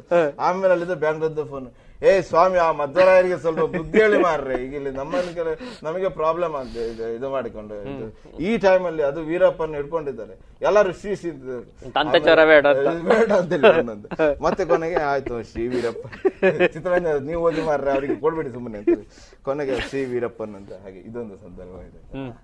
ಹಾಗೆ ಅನಂತರ ನಮಗೆ ನೋಡಿ ಏನಂತ ಹೇಳಿದ್ರೆ ನಾವು ನ್ಯೂಸ್ ಪ್ರಸಾರ ಮಾಡುವಾಗ ನೋಡಿ ನೋಡಿ ಆಕಾಶವಾಣಿ ವಾರ್ತೆಗಳು ಓದುತ್ತಿರುವವರು ಎ ವಿ ಚಿತ್ತರಂಜನ್ ದಾಸ್. ನನಗೆ ಅದು ಪಂಚ ಬರ್ಬೇಕಲ್ಲ ಹಾಗೆ ನಾವು ಒಳಗೆ ಹೋಗುವಾಗಲ್ಲ ಅಲ್ಲಿ ಹಿಂದಿ ಅವರು ಅಲ್ಲಿ ನ್ಯೂಸ್ ಓದ್ಲಿಕ್ಕೆಲ್ಲ ಟೆಕ್ನಿಷಿಯನ್ ಎಲ್ಲ ಹಿಂದಿ ಅವ್ರಿಗೆಲ್ಲ ನೋಡಪ್ಪ ನ್ಯೂಸ್ ಹೇಗಾದ್ರೆ ಇಲ್ಲಿ ಮೇರಾ ನಾಮ್ ಸೈ ಜಾನಾ ಸೈ ನೈತೋ ತೆರಗೋ ಚೋಡುಗನ ನನ್ನ ಆಜ್ ಸಾಬ್ಜಿ ಟೀಕೆ ಅಂತ ಹಾಗೆ ಹೇಳಿಬಿಡ್ತಿದ್ದೆ ನನಗೆ ಹೋಗ್ಬೇಕು ಅಂತೇಳಿ. ಆನಂತರ ಮತ್ತೆ ಎರಡನೇದೇನು ಅಂತ ಹೇಳಿದ್ರೆ ಇನ್ನೊಂದು ವೆರಿ ಇಂಟ್ರೆಸ್ಟಿಂಗ್ ಅಂತ ಹೇಳಿದ್ರೆ ನೋಡಿ ನಾವು ಈಗ ಉದಾಹರಣೆಗೆ ನಾವು ಲಾಸ್ಟ್ ಹೇಳ್ತೇವೆ ಇಲ್ಲಿಗೆ ವಾರ್ತಾ ಪ್ರಸಾರ ಮುಕ್ತಾಯವಾಯಿತು. ಅವ್ರಿಗೆ ಕನ್ನಡ ಬರೋದಿಲ್ಲಲ್ಲ, ಮುಕ್ತಾಯವಾಯ್ತು ಅಂದ್ರೆ ಮುಕ್ತಾಯ ಮತ್ತೆ ಕಥೆ ಮುಗ ಮುಕ್ತಾಯ ಅಂತಂದ್ರೆ ಸೀದಾ ಸ್ವಿಚ್ ಆಫ್ ಮಾಡಿಬಿಡ್ತಾನೆ. ಇದು ಅವ್ರಿಗೆ ಬರ್ತದೆ ಮುಕ್ತಾಯವಾಯ್ತು ಅಂತ ಹೇಳಿ. ಹಾಗೆ ನಮ್ಗೆ ಒಂದ್ ವೇಳೆ ನೀವು ಮಧ್ಯದಲ್ಲಿ ಉದಾಹರಣೆಗೆ ಎಲ್ಲಿ ಅದು ಎಲ್ ಕೆ ಅದ್ವಾನಿ ಅವರು ಇಂದು ನಮ್ಮ ಲಂಡನ್ ಪ್ರವಾಸವನ್ನು ಮುಕ್ತಾಯಗೊಳಿಸಿದ್ರು, ಓ ಮುಕ್ತಾಯಗೊಳ್ದಿಯಾ ನಾವು ಆಫ್ ಮಾಡಿಬಿಡ್ತಾನೆ ಅಲ್ಲಿ ಕೊನೆಗೆ ನ್ಯೂಸ್ 5 ನಿಮಿಷ ಆಗಿದೆ ಅಷ್ಟೇ, ಇಲ್ಲ ಅಲ್ಲಿ ಆಫ್ ಆಗ್ಬಿಡ್ತದೆ. ಅದಕ್ಕೆ ನಮ್ಗೆ ಹೇಳಿದ್ರು ನೋಡಿ ನೀವು ಮಧ್ಯದಲ್ಲಿ ಯಾರು ಸೇರಿಸುವಾಗ ಮುಕ್ತಾಯ ಅಂತ ಸೇರಿಸಬೇಡಿ ಅಂತ ಹೇಳ್ಕೊಂಡು. ಹಾಗೆ ನಾವು ಹೇಳು ಮುಕ್ತಾಯ ಬೇಡ, ಅದು ಮುಗಿಸಿದರು ಅಂತ ಹೇಳಿ ಬೇರೆ ಕೊನೆಗೊಳಿಸಿದರು ಅಂತ ಹೇಳಿ ಮುಕ್ತಾಯ ಅಂತ ಹೇಳ್ಬೇಡಿ ಅಂತ ಹಾಗೆ ಮುಕ್ತಾಯ ಹೇಳ್ತಿರ್ಲಿಲ್ಲ. ಇದೊಂದು ತುಂಬಾ ಒಳ್ಳೆಯ ಸ್ವಾರಸ್ಯಕರ ಸಂಗತಿಗಳನ್ನೆಲ್ಲ ನೀವು ನಮ್ಮೊಂದಿಗೆ ಹಂಚಿಕೊಂಡಿದ್ದೀರಿ. ಆಕಾಶವಾಣಿ ವಾರ್ತೆ ಓದುವಾಗ ಕೆಲವೆಲ್ಲ ಏನಾಗ್ತದೆ ಅಂತ ಹೇಳಿದ್ರೆ ಈಗ ಬೆಂಗಳೂರಿಂದ ಫ್ಲಾಶ್ ನ್ಯೂಸ್ ಬರ್ತದೆ ನಮ್ಗೆ. ನಾವು ಸ್ಟುಡಿಯೋಕ್ಕೆ ಹೋದ ಮೇಲೆ ಈಗ ಉದಾಹರಣೆಗೆ ಈಗ ಬೆಳಿಗ್ಗೆ ಹೋಗ್ಬೇಕು, ಅಲ್ಲಿ ಬೆಂಗಳೂರಿದ್ದು ನ್ಯೂಸ್ ಬಂದಿರುದಿಲ್ಲ, ಕರ್ನಾಟಕದ ಏನಾಯ್ತು ಒಂದ್ಸರ್ತಿ ಭಟ್ಕಲ್ನಲ್ಲಿ ಒಬ್ರು MLA ಅದು ಬೆಳಿಗ್ಗೆ ಒಬ್ರು ಶೂಟ್ ಮರ್ಡರ್ ಆಗಿತ್ತು. ಬೆಳಿಗ್ಗೆ ಅದೊಂದು ನ್ಯೂಸ್ ನಾವು ಓದ್ತಿದ್ದೆ ಒಂದು ತಂದು ಕೊಟ್ರು ಹೀಗೀಗೆ ಅಂತೇಳಿ. ಕೆಲವೆಲ್ಲ ಅಲ್ಲಿ ದೆಹಲಿಗೆ ಬಂದು ಮಿತ್ರರು ಬಂದಿರ್ತಾರೆ. ಅದು ಕರ್ನಾಟಕದ ಹೈಲೈಟ್ ಕೊಡ್ಲಿಕ್ಕೆ ಇದಿಲ್ಲ, ಕನ್ನಡ ವಾರ್ತೆ ಕರ್ನಾಟಕದ ಹೈಲೈಟ್ ಕೊಡ್ಬೇಕಂತ.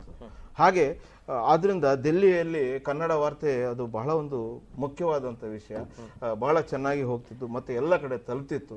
ಹಿಂದಿನ ಕಾಲದಲ್ಲಿ ಆಗ ಟಿವಿ ಎಲ್ಲ ಇರಲಿಲ್ಲ. ಮತ್ತೆ ನಮಗೆ ಅದರಲ್ಲೊಂದು ನ್ಯೂಸ್ನಲ್ಲಿ ಒಂದು ಇದಿತ್ತು, ಒಂದು ಒಂದು ಅದಕ್ಕೊಂದು ಚೌಕಟ್ಟು ಅಂತಿತ್ತು.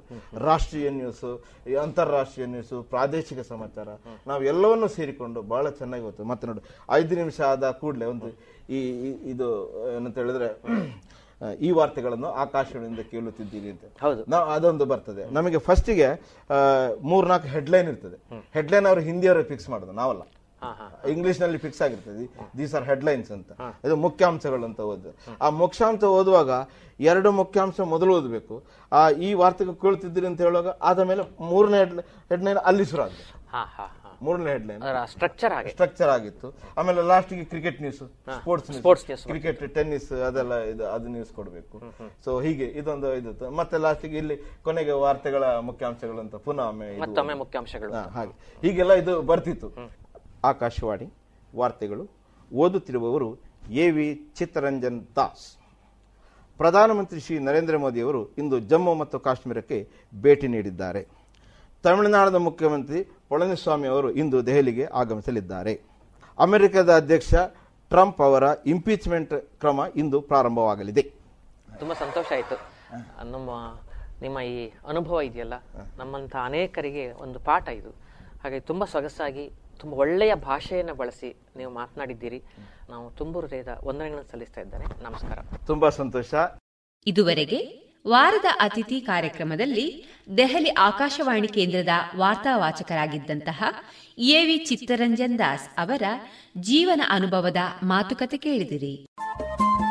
ರೇಡಿಯೋ ಪಾಂಚಜನ್ಯ 90.8 ಎಫ್ಎಂ ಸಮುದಾಯ ಬಾನುಲಿ ಕೇಂದ್ರ ಪುತ್ತೂರು. ಇದು ಜೀವ ಜೀವದ ಸ್ವರ ಸಂಚಾರ.